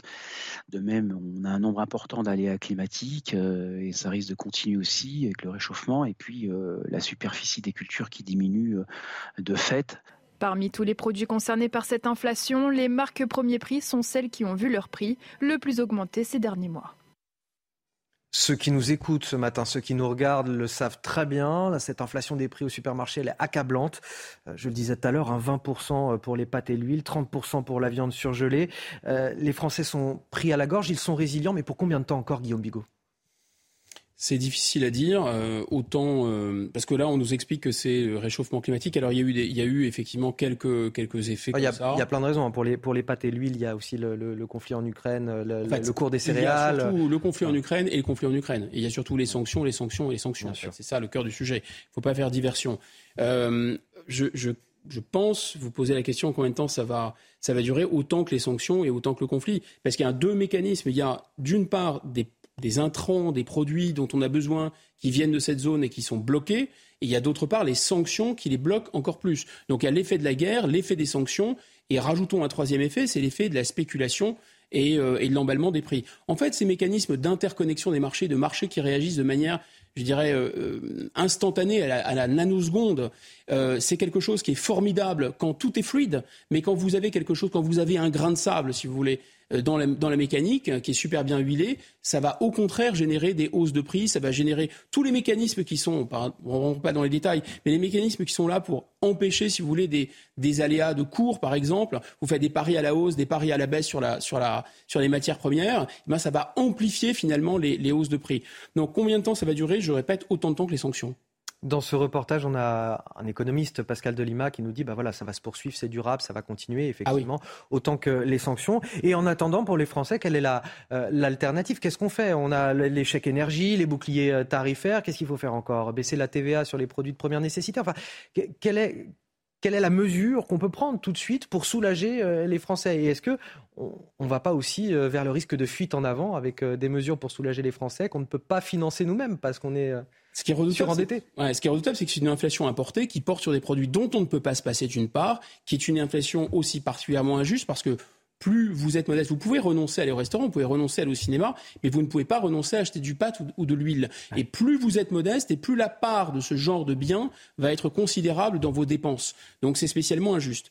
Les, les solutions, indexer les salaires sur cette inflation, indexer les revenus sur cette inflation, ce n'est qu'une solution de mi-teinte. Pourquoi? Parce qu'en faisant ça, in fine, vous allez rendre les achats à l'extérieur de toute façon beaucoup plus chers de choses dont vous avez absolument besoin. C'est vrai que s'attaquer à un pays qui représente quasiment le coffre-fort de matières premières du monde, euh, il fallait réfléchir avant. Le prix de la liberté, ça risque d'être le prix de la paix sociale. Ensuite, le deuxième mécanisme, c'est que je pense qu'il faut surtout pas toucher à la politique monétaire, surtout pas élever les taux, parce que là, pour le coup, on risque d'avoir non seulement l'inflation et en plus la ruine. Gabrielle Cluzel, directrice de la rédaction de Boulevard Voltaire, un mot euh, là-dessus avant de passer à, la désertion des communes rurales. Euh, moi, je pense que cette inflation, certes, euh, est sans doute liée pour partie énorme à, ces sanctions, mais elle, elle est le révélateur de la mise en place de, d'un système mondialisé qui, euh, dont, on pensait qu'il allait fonctionner de façon merveilleuse. Euh, et, et, et, alors qu'on voit bien que à la première anicroche, eh bien, c'est des réflexes de souveraineté qui reviennent et, et toutes ces chaînes de valeur que, qui, qui, nous, qui nous emprisonnent. Hein. Quand, quand, dans une chaîne de valeur, il y a une partie de la production qui est faite dans un coin du monde et que ce coin du monde ne nous livre plus, eh bien, nous sommes pieds et poings liés. Nous l'avons vu pendant le Covid. Et il y a d'autres biens hein, qui, qui sont touchés. Je pense bois, par exemple. J'en parle souvent, mais parce que ça me frappe. C'est-à-dire qu'il y, a, une pénurie de bois dans un pays qui avait, enfin le nôtre, qui, était réputé pour ses, forêts euh, merveilleuses. Et ça, ça, génère une frustration extrêmement forte. Vous savez, même au 19e, dans les, grandes crises euh, qui ont pu émailler euh, l'industrie en, Angleterre, la vie industrielle, eh bien, il y avait ça. C'est-à-dire que les, ouvriers se disaient, mais on exporte des biens dont nous-mêmes n'avons plus la, la, la jouissance, puisqu'ils sont tellement exportés que nous ne pouvons plus les avoir bien. Le système mondialisé, c'est ça. Donc aujourd'hui, ça, je, vous fiche mon billet que ça va générer une, une, grande frustration. Et complètement fou que dans les viandes et volailles, il y ait une telle inflation alors que euh, nous... C'est l'énergie, c'est le prix de l'énergie. Oui, alors il y a le prix de l'énergie, mais il y a aussi un... exactement, mais là aussi il y a un, sujet de, de, souveraineté extrêmement fort qui n'a pas été appréhendé et je ne vois pas parce qu'il y a, il y a le, encore une fois euh, la, la, la, la crise en Ukraine, mais il y a aussi le Covid et tout cela, aucun bilan n'a été tiré, euh, aucun inventaire n'a été fait. Gabriel Cluzel et Guillaume Bigot, une dernière question que je voulais euh, aborder avec vous, la question des zones rurales, désertées par les médecins, désertées par les services publics, désertées par les commerces, et maintenant encore une embûche pour euh, ces communes, elles sont désertées par leurs employés administratifs. Dans les mairies de ces petites communes, on a besoin de secrétaires, de directeurs de services, seulement voilà, on peine à recruter. Et puis on peine à remplacer en cas d'arrêt maladie. Écoutez ce reportage très révélateur de la situation, ça se passe dans le Var, et c'est signé Laure Para. Nichée dans le Haut-Var, la commune de Gina Servi, 2000 habitants, trois employés pour les servir en mairie et ce matin-là à l'accueil, la secrétaire générale. Qui est aujourd'hui à l'accueil, puisque euh, l'agent qui est d'habitude à l'accueil est en maladie aujourd'hui, justement. Et donc c'est Karine qui a lâché son poste de travail pour venir faire l'accueil ce matin. Présente pour recevoir de 10 à 12 administrés dans la journée. Avec des demandes tout à fait euh, euh, différentes et ça peut toucher l'état civil, ça peut toucher l'urbanisme, euh, des problèmes de voisinage. Une polyvalence difficile à remplacer. J'utilise beaucoup de logiciels qui sont très spécialisés, donc euh, c'est pas évident de trouver quelqu'un à côté pour remplacer une, une, secrétaire qui tombe en maladie, parce qu'en en fait, elle ne sera pas formée sur ce logiciel-là. À quelques dizaines de kilomètres, le village de Cotignac. Ici, le maire cherche une directrice générale des services et depuis l'annonce, il y a peu de candidats. Comme euh, les communautés d'agglos et de communes sont en pointe, ben, les fonctionnaires préfèrent aller dans ces entités plus importantes. Mais je vous dis souvent, les gens calculent d'aller dans des centres plus conséquents pour des problèmes liés à la famille, aux enfants, etc. C'est un peu ça hein, le, problème. C'est un peu comme les médecins. Hein. Les médecins. Le maire en parle parce qu'il sait que dans deux ans, ceux de sa commune partiront à la retraite et comme sa directrice, ils seront difficiles à remplacer. Voilà cette situation euh, terrible dans nos communes rurales. On a un abandon total de, la ruralité euh, en France aujourd'hui, Guillaume Bigot ça a été un peu évoqué dans le, dans le sujet, mais à partir du moment où, vous faites un peu tout ce qu'il faut pour remonter le pouvoir de décision, remonter les moyens à des communautés de communes, etc., et un peu déshabiller sur le plan institutionnel ces communes, c'est pas très étonnant qu'il y ait ce, ce, genre de mécanisme. Ensuite, c'est soit on veut qu'il y ait une politique, soit on laisse faire, c'est possible aussi. Vous savez, il y, il y, a, des zones qui ont été très très peuplées. Euh, je pense au Lot, par exemple, le département du Lot. Il me semble qu'il y avait des, mines, du tabac, etc. C'était un, département très densément peuplé jusque euh, presque la moitié du XXe siècle. Et ensuite, maintenant, vous allez dans le Lot, euh, c'est un désert euh, total. Donc, c'est un peu aussi la respiration de l'économie parfois et le mouvement de l'économie. mais si on veut, je pense qu'il faut vraiment accompagner les populations qui sont encore sur place. Il faut des mesures incitatives, fortement incitatives. Sinon, vous n'y arriverez pas. Gabriel Cluzel, pour finir. Non, alors, euh, donc ces villages sont en train de, perdre leur personnel administratif, pourtant des villages magnifiques. Hein. Moi, je connais Cotignac, c'est euh, le rêve de vivre à Cotignac. Euh, mais alors, en revanche, ils vont gagner des éoliennes et des migrants. Donc, c'est pas sûr que ça euh, les aide à résoudre leurs problèmes. Euh, donc c'est c'est vrai que c'est un, un sujet de fond, surtout pour une population vieillissante qui ne peut plus prendre sa voiture pour aller chercher des services administratifs ailleurs. On parle souvent de la maltraitance des personnes âgées. Bah, peut-être que euh, là aussi, ça se pose dans ces termes-là. Gabrielle Cluzel, directrice de la rédaction de Boulevard Voltaire, et Guillaume Bigot, politologue. Merci à tous les deux pour euh, cet échange. On va tout de suite rejoindre Dimitri Pavlenko. Bonjour euh, Dimitri depuis les studios d'Europe 1. Euh, on vous retrouve à 10h tout à l'heure, juste après la matinale, pour le grand rendez-vous CNews Europe 1, les échos. Dimitri, qui est votre invité aujourd'hui? Bonjour Anthony, eh bien je reçois ce matin Olivier Véran, le porte-parole du gouvernement, et pour l'interroger avec moi, évidemment, mes camarades habituels, Nicolas Barré et Mathieu Boccoté. Olivier Véran sur le grill. Sur quel thème vous allez l'interroger? Ah bah les sujets ne manquent pas. Hein. Le meurtre de Lola et ses prolongements politiques, la crise des carburants également.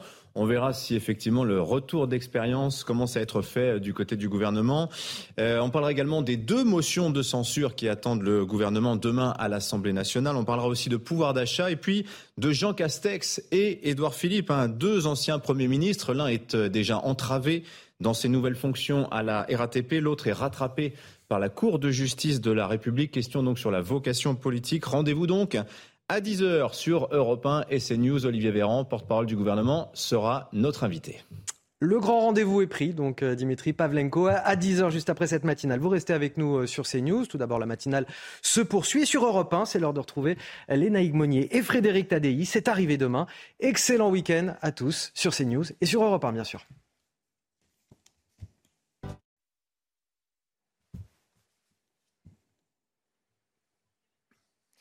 Des conditions particulièrement agitées sur une partie du pays à l'est avec 18 départements placés en alerte orange. Attention du côté du Jura, de la Bourgogne-Franche-Comté, mais aussi des Vosges ou encore du Massif central. Des orages qui vont surtout éclater entre 15h et minuit et particulièrement au cours du début de soirée. Très localisés, il n'y en aura pas partout, mais ils peuvent être localement violents avec de la grêle, de fortes rafales de vent, plus de 100 km à l'heure possible ou encore de violentes précipitations. Ailleurs en France, cette très agité également hein, dès le début de cette matinée avec de fréquentes averses sur le nord-ouest, parfois orageuses d'ailleurs. Le vent se renforce sur la Bretagne et sur la Normandie. Du vent très puissant également sur les Pyrénées, plus de 100 km à l'heure sur les cimes pyrénéennes et de nouvelles précipitations sur les Cévennes. Au cours de l'après-midi, on retrouve cette atmosphère encore très instable, de plus en plus instable, avec le vent qui souffle en tempête sur les Pyrénées, avec ce coup de vent qui se met en place sur le nord-ouest et sur la pointe bretonne, et donc le début de cette dégradation entre le massif central et la région Grand Est. Partout ailleurs, un ciel assez variable avec quand même quelques éclaircies. Les températures sont très au-dessus des moyennes de saison, 14 sur Paris, 20 euh, sur Bayonne pour ce début de matinée. Et au cours de l'après-midi, les valeurs sont même estivales encore une fois sur le sud-ouest, avec des températures supérieures à 25 degrés au cours de l'après-midi sur le sud-ouest, mais également des températures de 30 degrés au cours de l'après-midi sur la Corse et plus de 20 degrés sur la moitié nord.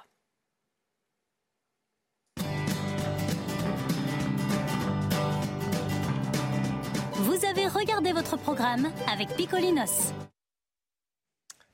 9h sur CNews, on est ravi de vous retrouver. M'a rejoint sur ce plateau Philippe David. Bonjour. Quel plaisir de vous retrouver, ça fait ah, longtemps. Quel plaisir de revenir dans la matinale.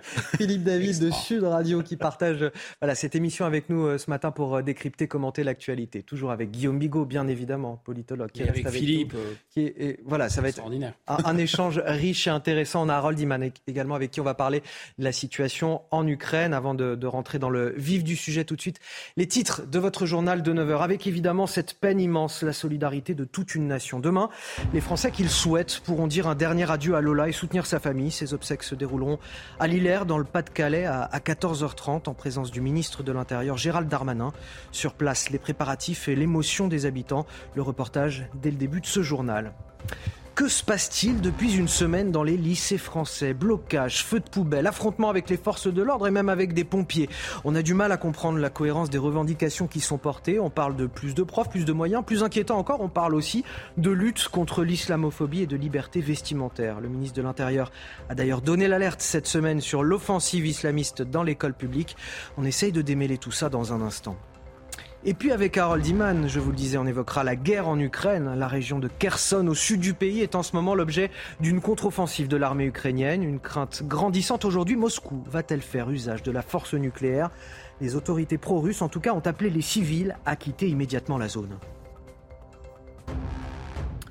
Le dernier adieu à Lola aura donc lieu demain dans le Pas-de-Calais. La cérémonie euh, religieuse, en présence notamment du ministre de l'Intérieur Gérald Darmanin, aura lieu à 14h30 à Lillers, ville d'origine de la mère de la fillette. Sur place, alors qu'on procède aux derniers préparatifs, les habitants nous font part de leur peine immense, de leur solidarité envers euh, la famille de Lola. Le reportage est signé euh, Marine Sabourin, Olivier Gangloff, avec le récit de Michael Dos Santos. Les derniers préparatifs avant un jour de deuil.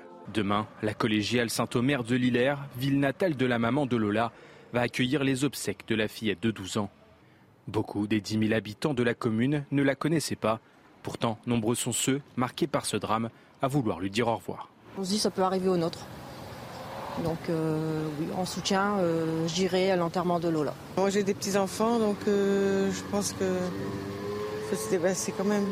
J'aimerais être là en soutien pour euh, la famille et puis pour la pauvre petite. C'est ignoble ce qui s'est passé, ça ne devrait pas arriver. Certains ne pourront pas se recueillir à l'église limitée à 500 places, ni sur le parvis où seul l'audio de la cérémonie sera diffusé avec l'aval de la famille. Pour autant, tous restent bouleversés par sa disparition et les conditions de ce drame. C'est triste. J'espère que la justice va faire quelque chose pour, euh, pour celle, celle qu'elle a fait ça, parce que c'est terrible. Si c'est vrai. Je m'excuse, mais ça me, ça me fait mal au cœur. Je comprends pas qu'il y a des gens qui peuvent arriver à faire ça. Invité par la famille de Lola, le ministre de l'Intérieur Gérald Darmanin assistera à la cérémonie religieuse. L'inhumation se fera, elle, dans la plus stricte intimité. Dans l'actualité, cette question que je voulais également aborder avec vous autour de la table. Que se passe-t-il depuis une semaine dans les lycées français? Après les débordements au, lycée Joliot-Curie de Nanterre, la contestation s'est élargie à de nombreux établissements à travers le pays, à la faveur de la grève qui a été lancée par les syndicats mardi dernier. Des blocages, des incidents avec les forces de l'ordre et même avec des pompiers c'est ce qui s'est passé à, Tours. Six pompiers euh, agressés, quatre d'entre eux ont été euh, blessés en marge d'une manifestation, alors même qu'ils venaient éteindre un, un, feu de poubelle et porter secours à un jeune homme. Le récit de Kinson, et on en discute juste après sur ce plateau.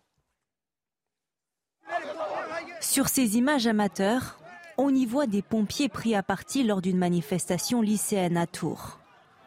Alors que six pompiers ont dû porter secours à un jeune homme, quatre d'entre eux ont été agressés physiquement. Gérald Darmanin, le ministre de l'Intérieur, leur apporte son soutien et annonce trois interpellations dans cette affaire. L'un de leurs représentants syndicaux dénonce des agressions insupportables. Ils ont voulu aller protéger ce jeune homme qui était agressé et ils ont été pris à partie eux aussi par, euh, ces individus cagoulés. Euh, et donc sur l'équipage, quatre de nos collègues ont été légèrement blessés certes, mais on en a quand même un qui s'est retrouvé euh, au sol et qui a reçu des, des coups de pied alors qu'il était atterré. Les casseurs ont été identifiés près du lycée Balzac, où des scènes de vandalisme ont été signalées à l'extérieur de l'établissement.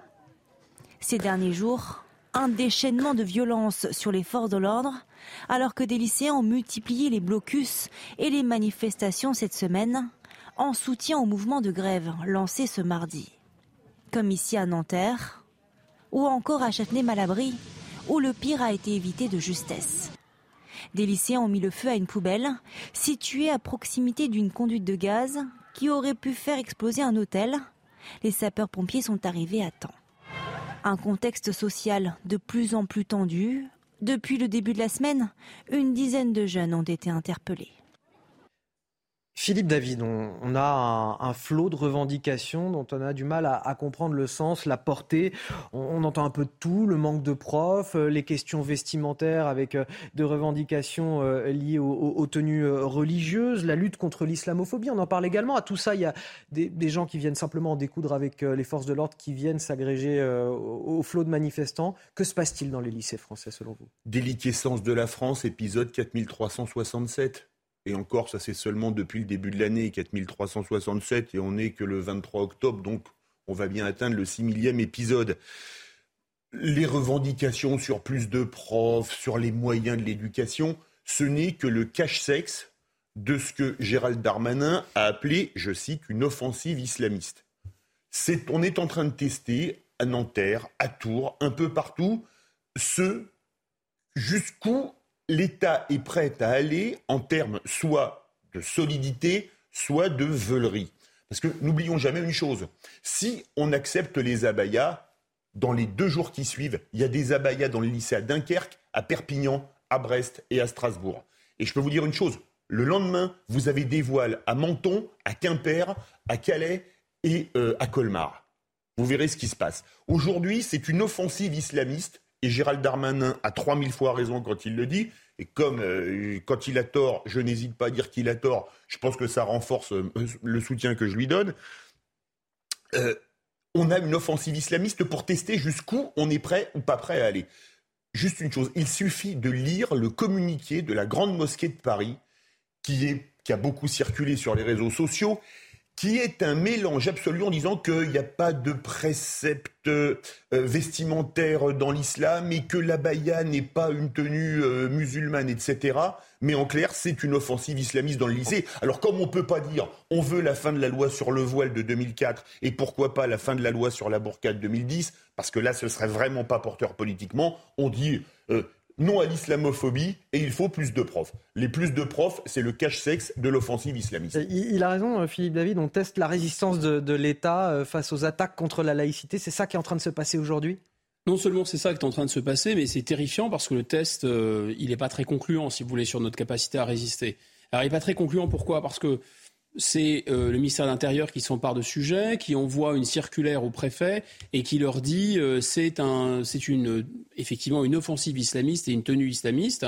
En revanche, du côté de l'éducation nationale, sous couvert de rappeler des grands principes, il n'y a pas vraiment de son, il n'y a pas vraiment d'image, en tout cas il n'y a pas vraiment de texte, il n'y a pas vraiment d'instruction. Là où c'est terrifiant, je rejoins Philippe David, c'est que si on cède là-dessus, ce n'est qu'une étape. Il y en aura d'autres et ça finira par le sang en guerre civile. Ce n'est pas la première fois en France. Euh, entre les protestants et les catholiques, le sang avait coulé et ô combien. Donc on, joue très gros dans cette affaire. Donc il est fondamental d'arrêter ça tout de suite. Le plus étonnant, c'est que quiconque connaît un peu, euh, je dirais, l'islam, pas nécessairement, mais même l'islamisme, ces gens sont tout à fait capables d'apprécier un rapport de force. Regardez ce qui se passe avec Kadyrov c'est le toutou de Poutine. Alors bon, il a beau dire Allah Akbar, etc.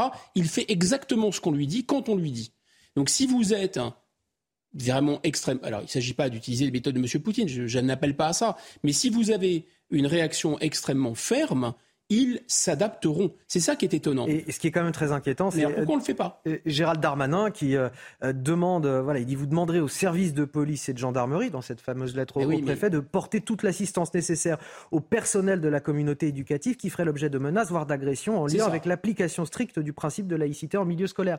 On, en fait, là, ça y est, on est dans le conflit. On a la police qui intervient directement dans, un conflit autour de la laïcité à l'école. J'allais dire, on anticipe le conflit. Non pas qu'il n'y a pas eu Samuel Paty, il y a eu Samuel Paty. Mais les gens qui sont les frères musulmans et qui font ça n'en sont pas. Samuel Paty ne veulent pas faire ça. Ce n'est pas qu'ils ne sont pas capables de le faire, mais, mais chaque chose en son temps. Pour l'instant, ils ne sont pas assez forts pour faire ça.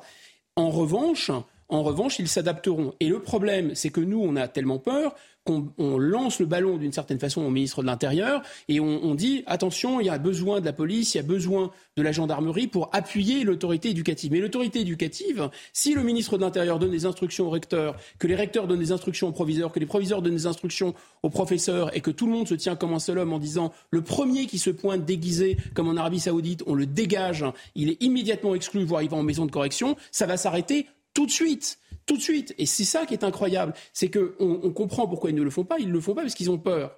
Mais d'un autre côté, en ayant peur, ça n'évite pas le danger. Et je me pose la question sincèrement, vu les prises de position de notre ministre de l'Éducation nationale, vu aussi la diffusion d'un état d'esprit wokiste dans les établissements, vu que euh, Adidas, McDonald's, les grandes marques, etc., il faut peut-être pas les citer, mais enfin, grosso modo, il y a quand même un appui donné par la Commission européenne, un appui donné par les multinationales à cet état d'esprit, c'est mon choixiste, ou l'islamisme a toute sa place. On, va, on va avancer. Je voudrais vous poser une question, Philippe David, sur euh, ces territoires auxquels la République n'a aujourd'hui plus accès un, fait dont je vais vous parler. Des policiers frappés et caillassés par une foule hostile d'une centaine de personnes. Une centaine de personnes. Une attaque assez impressionnante.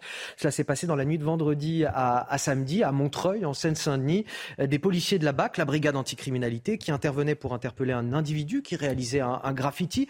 Rapidement, ces policiers de la BAC ont été cibles de projectiles, des bouteilles de verre, des pierres. Là, vous le voyez sur ces images de la peinture. Deux policiers ont été euh, blessés. Les forces de l'ordre ont réussi à s'en sortir grâce à l'usage de gaz lacrymogène pour disperser la foule. Et il a fallu quand même pour eux s'y reprendre à deux fois avec les gaz lacrymogènes pour éviter littéralement le lynchage. Voilà pour les faits. Et maintenant, vos réactions sur ce plateau. Et donc vous, Philippe David, on a le sentiment, voilà, aujourd'hui, qu'il y a des territoires de la République auxquels les forces de l'ordre n'ont plus accès. C'est fini. le sentiment date pas d'aujourd'hui. C'était déjà le cas il y a 30 ans. Il faut c'est pas un sentiment, c'est une réalité. C'est pas un sentiment, c'est une réalité. Alors Montreuil-sous-Bois, Montreuil, c'est 100 000 habitants, c'est quand même une grande ville. Je ne sais pas si vous avez vu dans la nuit également de vendredi à samedi, Villeneuve-sur-Lot. Villeneuve-sur-Lot, sous-préfecture théoriquement calme du Lot-et-Garonne, avec quatre voyous, tous mineurs, qui ont volé une voiture, donc ils n'ont pas le permis de conduire hein, pour être mineurs, on est bien d'accord là-dessus, qui, sont en train de prendre la fuite face à un véhicule de police, un autre véhicule de police arrive et il lui rentre dedans sans aucun problème. Deux policiers ont été blessés. Alors on, a filmé l'arrestation euh, de, de, ces voyous, mais je peux vous prendre un pari. Comme ils sont tous les quatre mineurs, ils sont libres. Aujourd'hui, ils sont libres. Ils ont volé une voiture, mais c'est pas grave. Ils, ont, ils ont mis la vie en danger de policiers, mais c'est pas grave. On est, dans très révélateur ce que vous nous dites, parce que ces jeunes-là n'ont plus peur de cette. Ah, mais ils n'ont plus peur du tout. Ils n'ont plus peur du tout. Non, par contre, ce que j'aimerais, voilà, ce que j'aimerais, c'est que les, ceux qui font les hashtags la police tue, quand on voit cette voiture percutée volontairement, c'est un kangou, je crois, de la police, où il y a deux policiers qui ont été blessés, j'aimerais bien que les mêmes mettent des hashtags les voyous tentent de tuer du policier. Guillaume Bico. Il y a surtout une volonté de noyer le poisson en permanence, c'est-à-dire de dire euh, mais il y a un sauvagement généralisé de la société, mais voyez bien, il y a une montée de la violence euh, globale, etc. Etc. on noie le poisson quand on parle d'ensauvagement Bien sûr que oui. Parce que tout le monde n'ose pas en parler. On a Gérald Darmanin qui en parle et on voit que quand il en parle, ça fait polémique. Mais je suis désolé, il y a, il y a une petite partie émergée de l'iceberg, les black blocs, etc., qui ne représentent pas grand monde, finalement des provocateurs dans les manifestations, c'est vrai. Cela doit être dénoncé, mais grosso modo, l'essentiel de la violence qui se dirige contre les forces de l'ordre, y compris contre les pompiers, comme on l'a vu, mmh. elle ne sort pas de nulle part. C'est évidemment c'est très intéressant de dire oh ben ça concerne toute la société. C'est encore une fois un moyen de dire circuler, il n'y a rien à voir. Vous savez quand on dit les quartiers par exemple, mais tout le monde sourit, tout le monde voit bien ce que ça veut dire. Quand on dit les jeunes, mais vous pensez que les gens sont débiles, ils ne, ils ne savent pas ce que ça veut dire. Quand on dit des jeunes dans des quartiers, ils le savent très bien. Ils savent très bien qu'il y a une contre-société que cette contre-société vit économiquement d'un trafic de stupéfiants, qu'elle contrôle un territoire dont elle dit c'est désormais chez nous, c'est plus chez vous et vous ne rentrez pas, et elle est réislamisée et elle a la haine au cœur de la France. Voilà, ça c'est la réalité. Tout le monde le sait, mais on fait semblant que c'est une, un sauvagement généralisé et on fait semblant, oh, c'est des petits jeunes qui refusent l'autorité. Je répète ce que j'ai dit tout à l'heure, pardon de le répéter, pour ceux qui l'avaient déjà entendu, mais c'est faux de dire qu'il y a un refus de l'autorité. D'abord, moi je vous dis que des, chefs de trafic, euh, des, patrons de, de trafic de stupéfiants, ils ont une autorité implacable au doigt et à l'œil sur des centaines de gamins qui leur obéissent au doigt et à l'œil. Numéro 2, vous prenez un vieillard chenu de 75 ans, 80 ans, qui a une expérience euh, en territoire, euh, par exemple Syrie, Irak, qui est auréolé d'un statut d'ancien combattant et qui en plus se prétend être un savant de l'islam, mais vous avez 50 racailles qui vont très, très, ceux-là même qui attaquent les pompiers, ceux-là même qui mettent des feux aux poubelles, etc., ils vont s'asseoir en tailleur et ils vont l'écouter religieusement. Ça vous étonne? Moi, pas du tout. Dans 10 secondes, il sera 9h15, ce sera l'heure du rappel de l'actualité avec Elisa Lukavski.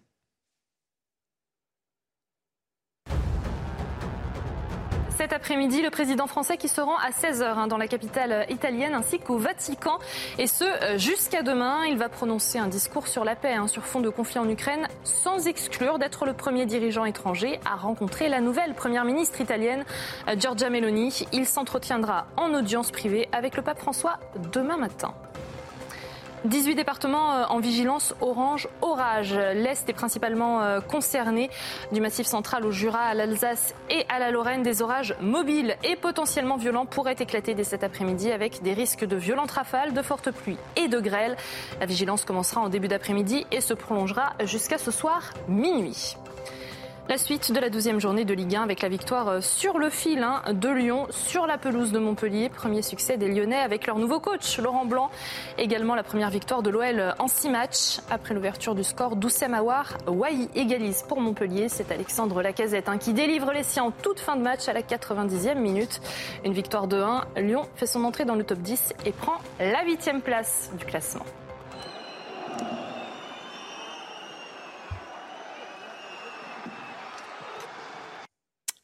Un mot sur euh, la guerre en, Ukraine avec vous, euh, Harold Iman. Vous êtes euh, sur notre plateau journaliste spécialiste des questions internationales avec ces propos inquiétants de l'ambassadeur d'Ukraine en France dans le Parisien aujourd'hui en France.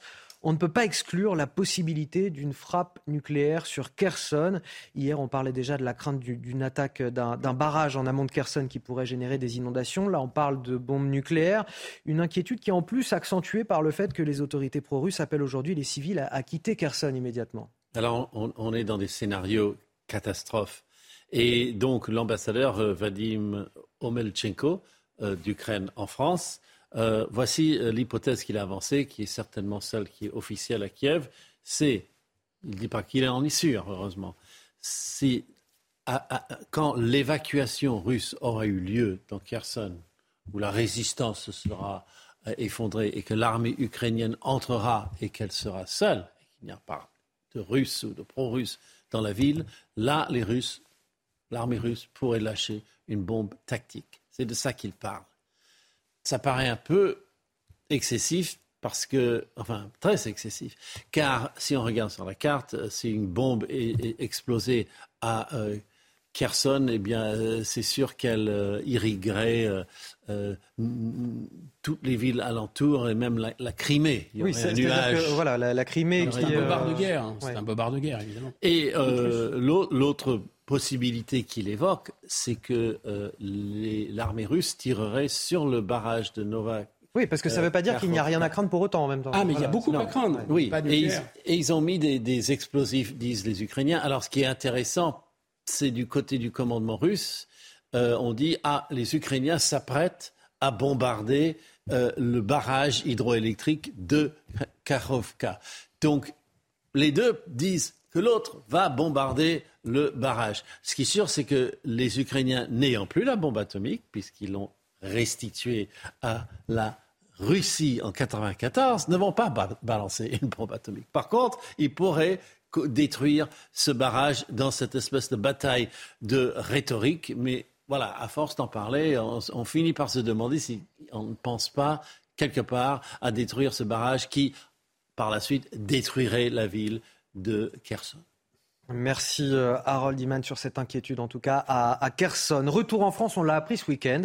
Euh, Philippe a échappé à une mise en examen dans sa gestion de l'épidémie de Covid-19. L'ancien Premier ministre a été placé sous un statut euh, plus favorable, celui de témoin assisté dans ce dossier. Il était interrogé mardi par la Cour de justice de la République, accusé de ne pas avoir ordonné de mesures de protection en faveur des personnels soignants et des personnels les plus exposés à cette crise, ni d'avoir anticipé l'épidémie malgré les alertes toutes les explications avec Elodie euh, Huchard. On en parle juste après sur ce plateau. C'est finalement ce mardi qu'Édouard Philippe, ancien Premier ministre, a été auditionné par trois magistrats de la Cour de justice de la République dans le cadre de sa gestion du coronavirus. Il avait plusieurs questions auxquelles il devait répondre, notamment a-t-il assez anticipé l'épidémie? Avec les alertes A-t-il suffisamment protégé les personnels soignants, les personnels en première ligne? Et puis pourquoi avoir maintenu les élections municipales malgré l'épidémie qui flambait? Il ressort de cette audition placé sous le statut de témoin assisté pour abstention volontaire de combattre un sinistre et mise en danger de la vie d'autrui. Édouard Philippe, donc pour l'instant, qui échappe à la mise en examen. Son entourage ne fait aucun commentaire, mais il avait contesté les faits dans les colonnes du Parisien il y a quelques jours. Il disait contester vigoureusement les incriminations qui lui étaient euh, reprochées. On rappelle que l'enquête est en cours depuis le 7 juillet 2020. Après neuf plaintes déposées, la Cour de justice de la République est la seule habilitée à pouvoir juger des membres du gouvernement dans l'exercice de leurs fonctions. On rappelle que l'ancienne ministre de la Santé Agnès Buzyn a elle été mise en examen et que Olivier Véran, ministre de la Santé après Agnès Buzyn, devrait être entendu prochainement. Eh bien oui, Olivier Véran, entendu prochainement. Il sera d'ailleurs notre invité à 10h dans le grand rendez-vous CNews Europe 1, les échos. Philippe David, c'est légitime aujourd'hui de demander des comptes au gouvernement dans cette affaire? Ah Oui, mais c'est tout à fait légitime. Surtout vu tous les mensonges qu'on nous a dit, que les masques ne servaient à rien. On nous a dit tout et le contraire de tout. Donc faire la lumière, alors même si certains vont dire que c'est une entrave. Erreur, est-ce que, est-ce que c'est, voilà, mensonge Oui, alors parfois il y, a, il y, a, oui, péché avoué est à moitié pardonné, mais je pense que des mensonges, il y en a quand même eu énormément. On nous a quand même beaucoup menti sur le fait que le masque ne servait à rien, puis après il était obligatoire. Alors pourquoi être, le rendre obligatoire s'il servait à rien? Euh, ça, ça mérite quand même qu'on explore certaines pistes. C'est quand même amusant. On voit Agnès Buzyn, qui était la subalterne d'Édouard Philippe, qui est mise en examen et le grand patron, enfin le sous-grand patron, parce qu'il y avait Édouard Philippe, qui lui est juste mis en témoin assisté. Une situation plus favorable que ça. Oui, ça m'inspire juste une réaction. Ça doit être que Édouard Philippe a de meilleurs avocats qu'Agnès Buzyn. Donc je pense qu'Agnès Buzyn devrait changer d'avocat. Guillaume Bigot. Bon, d'abord, c'est une justice politique. Euh, en tant que citoyen, je suis totalement hostile à la justice politique. C'est un mauvais mélange des genres. Euh, je pense que ce, dont ça relève, parce que Philippe David a tout à fait raison sur le fond, il y a eu des manquements assez graves et des intoxications et, vraiment euh, aucune explication claire, aucune excuse euh, apportée. Ça relève d'un contrôle parlementaire, ça relève d'une commission parlementaire qui doit faire un travail politique. En fait, si vous commencez à judiciariser la politique, on va accélérer le phénomène qu'on a, c'est-à-dire que les politiques ne font plus rien puisqu'ils ont peur de la mise en examen. Donc vous ne pouvez pas à la fois vous plaindre de l'inaction des politiques et en même temps accroître cette inaction avec le principe de précaution et la judiciarisation de tout. C'est un mélange des genres, à mon avis, complètement fou. Le problème, c'est qu'en France, le contrôle parlementaire, c'est le Parlement, il a deux rôles. Vote la loi et il contrôle le gouvernement.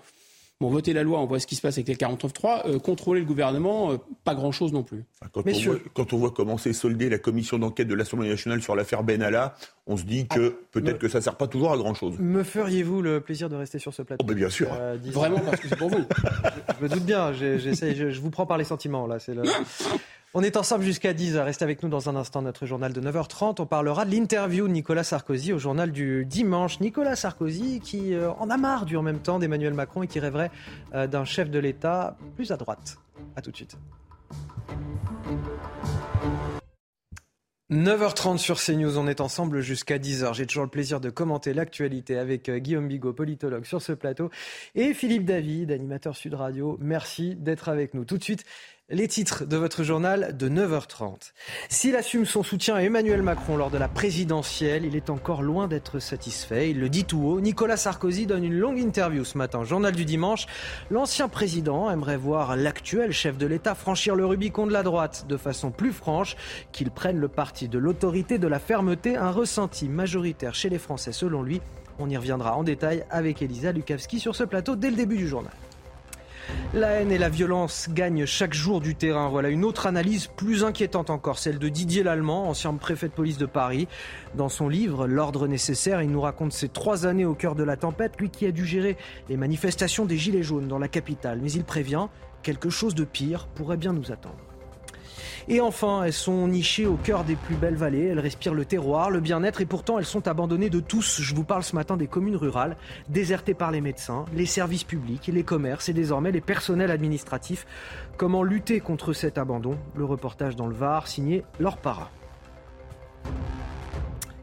Et on commence évidemment avec euh, cet euh, événement politique du jour en, quelque sorte. Une interview de Nicolas Sarkozy, c'est toujours un, un événement. C'était dans le journal du dimanche. L'ancien chef de l'État livre son analyse plutôt franche, parfois sans concession, sur la ligne politique d'Emmanuel Macron, la réforme des retraites, également sur les Républicains, son parti, et notamment Valérie Pécresse, qu'il juge peu crédible. On en parle avec Elisa Lukavski. On en discute sur ce plateau juste après. L'ancien président de la République qui nous donne son avis sur le début euh, du second mandat d'Emmanuel Macron et qui réaffirme hein, son soutien à l'actuel chef de l'État. J'ai été très transparent pendant la campagne présidentielle, je l'ai soutenu et si c'était à refaire, je le referais, affirme-t-il. Une décision prise dans l'intérêt de la France, hein, il le souligne, mais qui ne signifie pas qu'il adhère à la politique hein, du président Macron. Il insiste d'ailleurs sur l'ADN euh, politique du chef de l'État en émettant un souhait qu'il se positionne clairement comme un homme de droite. Le président Macron vient de la gauche. J'aimerais qu'il franchisse le Rubicon de façon plus franche, car la France est aujourd'hui majoritairement du côté du parti de l'autorité, de la fermeté et de la liberté. Enfin, l'ancien président dresse un constat sévère sur l'état actuel de la droite républicaine. Pour lui, elle a quasi euh, disparu. Et c'est cela hein, qui a créé la puissance de l'extrême droite. Cette disparition n'est pas qu'une question de programme, c'est également une affaire d'incarnation, précise-t-il. Nicolas Sarkozy qui se plaît à rappeler que ces 20 dernières années, les Le Pen n'ont pas été au second tour de la présidentielle dans seulement deux cas. Eh bien, c'était lorsqu'il était candidat lui-même. Et euh, ce constat intéressant sur euh, la France, et je voulais savoir si vous le partagiez, le constat de Nicolas Sarkozy, il nous dit la France, euh, les citoyens français sont, sont plutôt à, droite, ils ont plutôt pris le parti de l'autorité, de la fermeté, de la liberté. Mais ça ne date pas d'aujourd'hui. La France est un pays qui a toujours été à droite, allez, sauf en 1981. Et encore, c'était plus peut-être sur le rejet de Valéry Giscard d'Estaing et les promesses dont on a vu qu'elles ont tenu euh, deux ans de François Mitterrand, que la France n'a pas été à droite. La France est un pays historiquement à droite. Euh, il y a quand même une chose qui est intéressante dans le, la position de Sarkozy, c'est que dire que Macron doit franchir le Rubicon à droite, je, je pense que bon, c'est quand même assez amusant. J'ai déjà dit il y a quelques mois euh, à ce micro que Emmanuel Macron, il n'est pas de droite. Emmanuel Macron, il n'est pas de gauche. Emmanuel Macron, c'est voilà, c'est le mariage entre la droite orléaniste enrichissez-vous le roi Louis-Philippe Guizot et la gauche wokiste. Ah il lui dit, il lui dit choisis ton camp en fait, c'est oui, ça qu'il lui dit. Ah, en mettant ça suffit en même temps. Euh, au ministère de l'Éducation. Emmanuel Macron, c'est tout et le contraire de tout. Ça s'appelle d'ailleurs le en même temps. Alors, quand il dit j'ai soutenu euh, Emmanuel Macron pendant la présidentielle, je pense que Valérie Pécresse a dû s'étouffer si elle a lu ce matin euh, le journal du dimanche en buvant son café ou, son café au lait ou, ou son chocolat. C'est vrai qu'il est par matin. Hein. Parce que reconnaissons quand même que pendant cette campagne présidentielle, Nicolas Sarkozy, qui avait toujours à la bouche le mot la grande famille des Républicains, a soutenu Valérie Pécresse, oui, comme la corde soutient le pendu. Ah, alors justement, Guillaume Bigot, euh, Nicolas Sarkozy, à qui le journaliste dit, mais il n'y avait pas que trois candidats dans cette euh, campagne, il y avait aussi Valérie Pécresse, la candidate des Républicains. Et Nicolas Sarkozy qui lui répond, pour pouvoir choisir un candidat au second tour, encore fallait-il qu'il y soit qualifié ou qu'il y ait, qu'il ait une chance crédible de l'être. Ouais. Moi, je vais vous dire, j'ai pas tout à fait la même lecture que, que mon camarade Philippe David, parce que je pense que la politique fondamentalement, le fond de la politique proposée par Nicolas Sarkozy, comme le fond de la politique proposée par euh, François Hollande, comme le fond de la politique proposée par Valérie Pécresse, comme le fond de la politique proposée par Emmanuel Macron, c'est le même. Et que là, il y a un affrontement euh, entre Nicolas Sarkozy, fait un affrontement, une critique acerbe du du style ou de l'absence de style de Mme Pécresse ou de l'absence de charisme de Mme Pécresse et de la personnalité, disons, effectivement très mouvante, trop séduisante, euh, séductrice euh, euh, d'Emmanuel de, Macron. En fait, il voudrait euh, la politique que propose M. Macron, mais avec un style euh, disons, plus direct, plus franc, plus raide, plus énergique, etc. Il critique la forme, mais il critique pas le fond. Je vous rappelle ce qu'a dit Emmanuel, euh, Nicolas Sarkozy d'Emmanuel Macron, c'est moi en mieux. Alors là, il rectifie un peu le tir. Il dit, c'est moi, euh, moi je ferais quand même mieux que lui. C'est, il, retourne la formule. Moi, je ferais mieux que lui dans la forme. Mais dans le fond, c'est la même chose. Parce que moi, je veux bien que M. Sarkozy en fasse appel à l'autorité, aux régaliens, etc. Enfin, qui a diminué les forces de police? Qui euh, a été responsable de la, double, de la suppression de la double peine, c'est-à-dire impossibilité euh, d'expulser euh, les, les, délinquants étrangers ou plutôt de leur faire faire leur peine de prison à l'étranger, Nicolas Sarkozy. Donc, en fait, ils veulent une chose et ils veulent le contraire de cette chose. Ils veulent la construction européenne, ce qui implique Schengen. Ils veulent la Convention européenne des droits de l'homme, ce qui explique qu'on n'a plus d'OQTF, qu'on ne peut plus pénaliser les immigrés en situation irrégulière. Ils veulent le renforcement des droits de la défense. Monsieur Sarkozy, a on ne dit jamais, a renforcé considérablement les droits de la défense. Il a fait d'énormes cadeaux aux racailles, et pas seulement le fait d'avoir diminué les forces de police. Donc en fait, ils ont un schéma de lecture qui est libéral et européiste. Et à partir du moment où ils ont ce schéma libéral et européiste, ils vont nécessairement être entravés lui, pour réprimer. Mais lui nous dit si beaucoup d'électeurs du RN votent pour eux, c'est en dépit de notre, c'est par dépit de notre disparition. Cette disparition n'est pas une question de programme. Il est sur la forme, effectivement. il nous dit c'est également une affaire d'incarnation. Quelque part, il nous dit un petit peu bah, chez les LR, après moi le déluge, après moi plus rien. Quoi. Euh, si, on, dit les mots sans rien faire, ça va passer. Oui. Mais il faut les dire mieux. Ce qui serait intéressant quand même, c'est que Nicolas Sarkozy soit capable de faire le bilan du sarkozysme à la tête du pays, à la tête de la droite. Je constate une chose, 2007, il est élu en donnant un grand espoir. Ça a été finalement le seul candidat depuis 1988 élu non pas sur le rejet de son adversaire, mais sur son programme, avec, comme l'a dit Guillaume, le Karcher qui a été remplacé par un plumeau, les roulements de mécanique contre les racailles, mais la suppression de la double peine, et tutti quanti, on va pas refaire le bilan, ce serait un inventaire à l'après-vert. Mais a-t-on été capable Ce serait bien qu'il tire le bilan de son quinquennat. Rappelez-vous, en 2012, il perd la présidentielle. Cinq ans après, pas de candidat de son camp au deuxième tour. Cinq ans plus tard, c'est-à-dire dix ans plus tard, son parti, son camp est à moins de 5%. Il faudrait faire la même chose à gauche. François Hollande, 2012, euh, 2017, président de la République, son bilan est tellement médiocre qu'il ne se représente pas, et la candidate de son camp, qui était l'autre parti historique de la Ve République, finit à 1,75% des voix, ce qui est la moitié moins que ce qu'a fait Valérie Pécresse. Le problème, c'est qu'il faut un microscope pour voir la différence entre la manière dont Hollande a gouverné, la manière dont Sarkozy Mais on est bien d'accord. La manière dont Macron a gouverné. Ils appellent ça gauche et droite, mais en réalité, ce sont des étiquettes. Sont totalement Messieurs, est-ce que certains appellent la droite ou la gauche? Je, vous propose d'avancer parce qu'en vérité, on pourrait passer une émission là-dessus. Ah, c'est un sujet très très intéressant, sujet politique. Autre analyse qui nous est euh, livrée cette semaine, c'est cette fois celle du, préfet de l'ancien préfet de police de Paris, euh, Didier Lallemand. La haine et la violence gagnent chaque jour du terrain. Didier Lallemand, qui a été au, au cœur de la tempête euh, des Gilets jaunes dans la capitale, dans son livre L'ordre nécessaire, il nous raconte tout de ces trois années passées à la tête de la préfecture de police. Il assume tout. Il nous décrit aussi une société en forme de cocotte minute. C'est fascinant et très inquiétant à la fois. On vous dévoile ce matin les meilleurs extraits avec Michael Dos Santos et Maxime Lavandier. C'est un constat désolant de la part d'un ancien préfet de police. Dans son livre L'ordre nécessaire, Didier Lallemand dresse le visage d'une France en colère. Une colère qui, d'après lui, est sous-estimée par les élites. Pour l'ancien préfet de Paris, une chose est sûre, la France pourrait vivre une crise bien plus forte que celle des Gilets jaunes. Tous les clignotants d'un débordement par la rue sont au rouge, tout y court. La situation politique, la situation sociale, la situation économique. Quel sera le prochain détonateur? Les retraites, l'inflation, je l'ignore, mais cela pourrait être pire que les gilets jaunes. Dès sa prise de fonction en mars 2019 et tout au long de son service, Didier Lallemand constate une violence décomplexée. Il n'y a plus une seule interpellation qui se passe bien, plus personne n'obtempère. Il faut avoir systématiquement recours à la force physique dans l'action de la police. Délinquant ou simple citoyen peut se soumettre à l'injonction publique. Mobilier urbain dégradé lors de manifestations, refus d'obtempérer en hausse. Lors de ces trois années de fonction, Didier Lallemand aura connu toutes les formes de violence possibles, dont la dernière, celle des événements du Stade de France, qui lui coûtera sa place de préfet de Paris. Philippe David, il est extrêmement alarmiste sur l'état de la société. Il est persuadé qu'un jour, il faudra à nouveau euh, masser la, police devant l'Elysée. Ce qui est terrible avec Didier Lallemand, c'est de voir à quel point il a été d'une d'une intransigeance, j'allais dire d'une violence, pour parler de violence sans nom lors des manifestations de Gilets jaunes, où on a éborgné, arrêté, nassé, mutilé des gens, parce qu'il y a quand même eu pas mal d'éborgnés. Et quand on voit la lâcheté dont il a fait preuve au Stade de France contre les voyous qui tabassaient, raquettaient, volaient, pillaient des supporters du Real Madrid ou du FC Liverpool.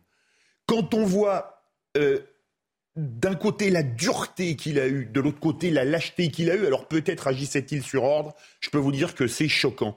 Je me souviendrai toujours d'une phrase à une gilet jaune du préfet l'allemand, c'était du côté de la place d'Italie, je crois, disant Madame, nous ne sommes pas dans le même camp. Alors je vais poser une question. Il était du camp des voyous qui raquettaient les Italiens, les Espagnols, les Anglais Il était dans quel camp à ce moment-là? Ça, c'est la question. S'il était en face de moi, je la lui poserai. Parce que j'aimerais bien connaître sa réponse. Guillaume Bigot, euh, il nous dit, euh, Didier Lallemand, euh, il faut s'attendre peut-être à quelque chose de pire que la crise des Gilets jaunes. Oui, mais ça pose une question, c'est comment se fait-il que ces gens, leur langue se délie une fois qu'ils ne sont plus, comme ils disent, en responsabilité? C'est le devoir de réserve. C'est ça. Comment ça se fait? Bon, peut-être que euh, Didier Lallemand a l'excuse d'être un préfet, donc quelqu'un qui est soumis au devoir de réserve, et ce n'est pas un politique, ce n'est pas un élu. Mais on a déjà vu la même chose avec François Hollande, un président ne devrait pas dire ça. On a déjà entendu les mêmes formules, euh, évidemment, qui tranchaient avec le prêchi-prêcha et le catéchisme du vivre ensemble. Et dès lors, à la, à la seconde même où le ministre de l'Intérieur, Bernard Collomb, avait quitté ses fonctions. Donc on ne comprend pas, un, pourquoi ils continuent à rabâcher le catéchisme une fois qu'ils sont en fonction, et pourquoi ils tirent aucune conséquence des constats lucides qu'ils font. C'est ça qui est stupéfiant. Alors maintenant, on revient, je suis d'accord, il y a ce côté euh, fort avec les faibles et faible avec les forts. Et il y a quelque chose, si vous voulez, la France est une cocotte minute. Pourquoi? Parce qu'il y a deux natures de violence. Il y a une violence, on va dire, sécessionniste, liée au trafic de stupéfiants, liée à la, à la réislamisation, et là, la France, les autorités ont extrêmement peur de l'embrasement. Donc elles prennent des pincettes. Alors que cette violence, elle est non seulement déchaînée, elle est extrêmement brutale, mais en plus, qui en est victime? Évidemment, les gens qui habitent dans ces quartiers, mais aussi le gros de la population. Et le gros de la population, finalement exprime parfois à travers les gilets jaunes un mécontentement très fort, mais ce mécontentement, n'est pas dirigé contre les institutions elles-mêmes, il n'est pas dirigé contre la France. Ce n'est pas un mécontentement culturel et le but c'est pas de renverser les institutions. Le but c'est de dire les décisions que vous prenez, ce ne sont pas nos décisions, vous nous entrez dans une direction qu'on n'a pas validée. Et c'est un dialogue de sourds, parce que finalement, les gens qui sont élus, ils sont bien élus. Le problème, c'est l'abstention massive et qu'en face, il n'y a pas de politique alternative. Et tant qu'il n'y a pas de politique alternative, le système démocratique est une cocotte minute. On a un RN qui refuse, qui déteste davantage euh, euh, LFI euh, que le gouvernement. On a LFI qui déteste davantage le, le, RN que le gouvernement. Aucune alliance possible. Et de toute façon, les Français trouvent que ces oppositions sont des oppositions qui ne sont pas très appétantes. Donc il y a un fort abstention des, oppositions qui sont totalement divisées et des gens qui disent mais attendez, nous, nous représentons la majorité, nous avons été élus, donc on va appliquer notre programme. Alors en fait, la population ne se reconnaît pas du tout dans ce programme. Et voyez, c'est et en fait, à chaque fois qu'il y a une contestation type gilet jaune, il y a une répression qui est féroce. C'est là où est le danger. C'est dans le deux poids, deux mesures. Alors, parmi les, sources en ce moment de la, colère des citoyens français, il y a évidemment l'inflation des, prix. Euh, vous l'avez bien sûr euh, constaté au, supermarché. On vous donne souvent la parole là-dessus sur, euh, sur CNews. On en parle souvent. Le prix du panier moyen explose en ce moment. On a une nouvelle étude du cabinet Nielsen qui est sortie cette fois et qui donne des chiffres très inquiétants sur les pâtes et l'huile, par exemple, plus 20% en l'espace d'un an. la viande surgelée, plus 30%. Là, c'est plutôt à cause euh, du prix de l'énergie pour garder ces produits au, frais quand ils sont évidemment surgelés. Je vous propose de regarder ce reportage qui est signé Mathilde Couvillier-Flornois, Antoine Durand et Loïc Tontat et on en discute juste après. À la sortie de ce supermarché, les caddies sont moins remplis. Le constat est donc sans appel. Les prix ont augmenté. Sur le total, on est passé euh, à bien plus 30 euros en moyenne euh, sur un caddie. Oui, on l'a senti sur des petits, des petits centimes à chaque fois, mais effectivement, oui, c'est le cas. Euh, et sur le global, comme tout le monde, je pense que ça, ça fait des plus grosses factures. Quoi. Le portefeuille, il devient, ça commence à être euh, super, super serré. Par rapport à l'année dernière, on constate une hausse des prix de 9% en moyenne sur les produits de grande consommation. Dans le détail, pour les produits alimentaires, en haut du classement figurent les viandes et volailles, avec une hausse de 28%. Viennent ensuite les pâtes, l'huile, les produits laitiers, mais aussi les œufs, avec une hausse de 15%. Du côté des produits d'hygiène, les essuie-tout ont augmenté de 23% et le papier toilette de 18%. D'après les spécialistes, cette tendance n'est pas près de s'arrêter. Je suis certain que ces euh, phénomènes en fait de hausse des prix sont des phénomènes plutôt quand même durables. Évidemment, la guerre euh, en, Ukraine euh, ne laisse pas entendre que ça va baisser. Hein. donc on va plutôt vers une hausse. De même, on a un nombre important d'aléas climatiques et ça risque de continuer aussi avec le réchauffement et puis la superficie des cultures qui diminue de fait. Parmi tous les produits concernés par cette inflation, les marques premier prix sont celles qui ont vu leur prix le plus augmenter ces derniers mois. Alors les Français sont pris à la gorge, ils sont résilients. Combien de temps cela va-t-il encore euh, durer? Je vais vous poser la question dans, dans une minute, juste après le rappel de l'actualité signé Elisa Lukavski. de Lola, hein, les obsèques de la collégienne de 12 ans qui sont prévues demain à 14h30 dans cette ville du Pas-de-Calais. Une cérémonie qui sera ouverte à toutes celles et ceux qui souhaitent lui rendre un dernier hommage, précisent euh, ses parents. Aujourd'hui, les paroissiens de Foucreuil, la ville d'origine du père de Lola, prieront lors de la messe dominicale. Les autorités pro-russes somment les civils de quitter Kherson immédiatement. Appel fait hier alors que les forces ukrainiennes se rapprochent de la ville du sud euh, du pays. L'administration d'occupation pro-russe de la région qui évoque une situation tendue sur le front et un danger accru de bombardements massifs. Des évacuations qui sont en cours depuis mercredi, même si l'appel d'hier revêt un caractère euh, d'urgence. Et puis un mot de Formule 1 avec le Grand Prix des États-Unis qui se déroule à Austin, au Texas. Les qualifications ont eu lieu cette nuit. C'est l'Espagnol Carlos Sainz hein, qui a été euh, le plus rapide. Le pilote Ferrari qui s'élancera en pole position juste devant Max Verstappen sur Red Bull. Le Français Pierre Gasly partira lui de la sixième ligne. Départ de ce Grand Prix ce soir à 21h et ça sera à suivre sur Canal+. Philippe euh, David, qu'il soit consommateur finalement ou, producteur, les Français sont pris à la gorge? Mais évidemment, mais sinon, c'est les producteurs qui meurent. J'ai eu en émission un, producteur de lait de, de Salers. Alors, vous savez qu'avec les, vaches salaires, on peut faire viande. extraordinaire viande et extraordinaire lait. C'est le lait avec lequel on fait notamment le Cantal et le fromage de Salers. Il disait la coopérative nous augmente le prix d'achat du lait de 32 mais c'est pas suffisant parce qu'il disait le gazole pour le tracteur, le prix a explosé. Vous savez que les vaches aujourd'hui on les traite plus à la main, euh, elles vont à la treilleuse. Il nous avait donné l'explosion de sa facture d'électricité avec les treilleuses il avait quand même, je crois, 70 ou 80 bêtes, donc c'est quand même déjà un, beau troupeau. Hein. Sa facture avait explosé. Les céréales, il nous avait dit, pour nourrir euh, le bétail, les prix avaient explosé. Il dit, on nous augmente de 32%, mais ça ne permet pas d'amortir tous les coûts qui ont explosé dans nos achats. Alors ça pose vraiment une question, mais on y reviendra encore une fois. Hein. Si on n'avait pas aligné pour faire plaisir à l'Allemagne le prix de l'électricité sur le prix du gaz, aujourd'hui, notre, notre producteur de lait de Salers euh, ne serait pas obligé d'avoir une facture d'électricité qui explose parce qu'en plus on avait du nucléaire. Et si on n'avait pas fermé Fessenheim, et si on n'avait pas euh, voulu passer le nucléaire à l'as, etc., etc. Si on n'avait pas mis des millions d'hectares en jachère au nom de la politique agricole commune, on aurait produit plus de céréales et aujourd'hui le prix baisserait. Aujourd'hui, on paye les inconséquences de tout. Vous avez vu un produit dont on risque de manquer, c'est le riz. Alors on nous dit c'est la guerre en Ukraine. Excusez-moi, quand j'achète du riz, il vient de Camargue, il vient de Thaïlande, il vient d'Inde ou il vient du Suriname ou des États-Unis, mais du riz ukrainien, j'en ai jamais eu dans mon assiette, a priori. La fin de l'abandon. Guillaume Bigot. Bah, le marché européen de l'électricité, on en a déjà parlé abondamment, euh, et Philippe David a complètement raison. C'est d'une imbécilité sans nom.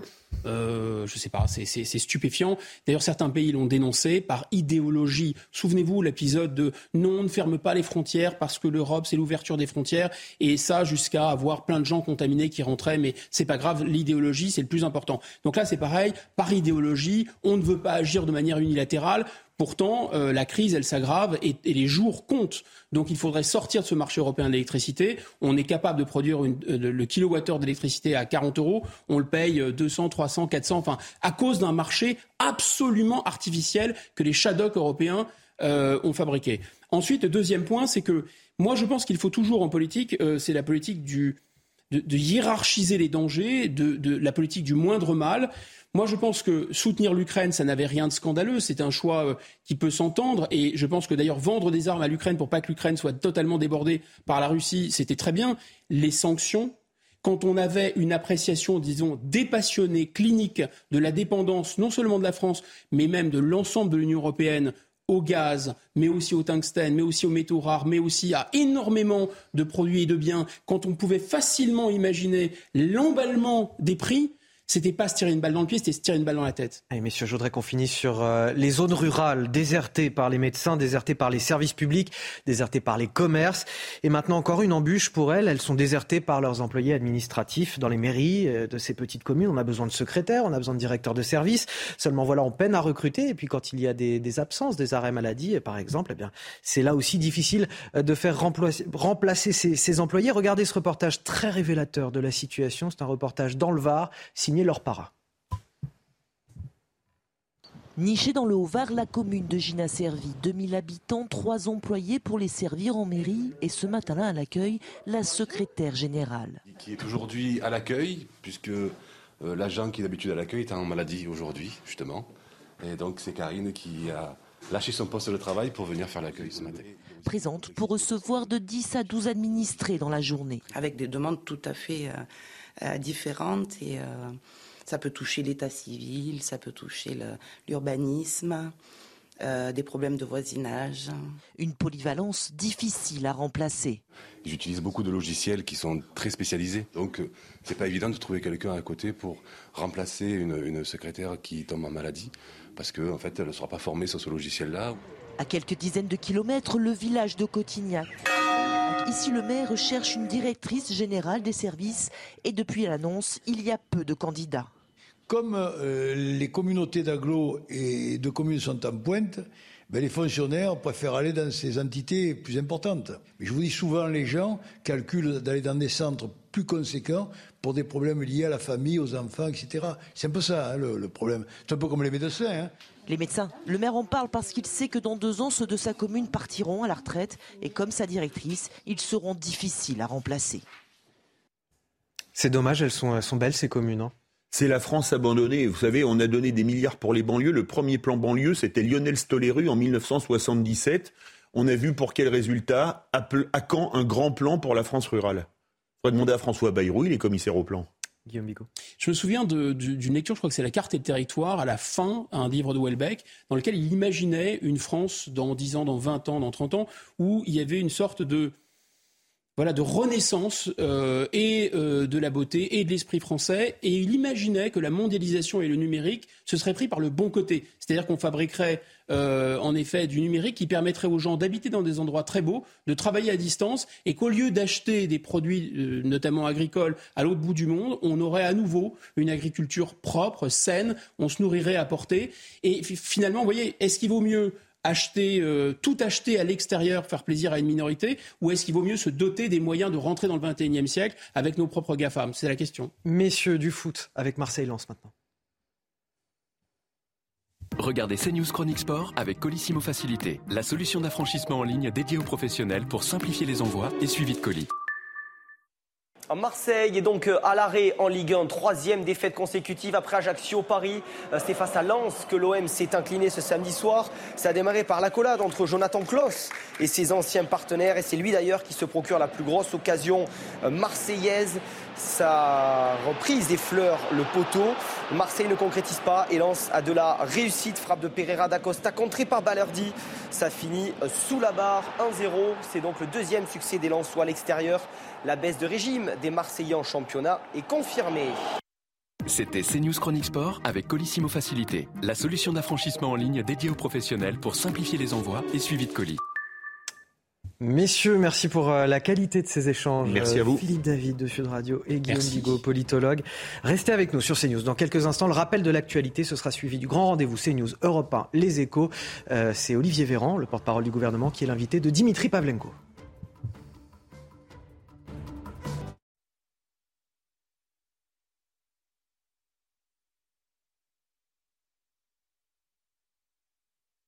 18 départements sont placés en vigilance orange, globalement du Jura, Alsace, sur les Vosges, jusqu'à la Bourgogne-Franche-Comté, mais aussi sur le massif central. Alors au cours des prochaines heures, on va justement retrouver un temps très instable sur une grande partie euh, du pays, avec de violents orages, un coup de vent sur le nord-ouest, du vent violent sur les Pyrénées et des températures extrêmement douces, une fois de plus, 21 degrés sur Paris, 24 en direction du sud du pays vers Perpignan. Et au cours de la journée de demain. Également des conditions assez chahutées sur le nord, mais ça s'améliore progressivement. On peut encore avoir quelques averses parfois orageuses, surtout sur la région Grand Est, sur les Alpes en particulier. Au sud, ça s'améliore bien avec le retour du soleil et les températures restent toujours aussi douces.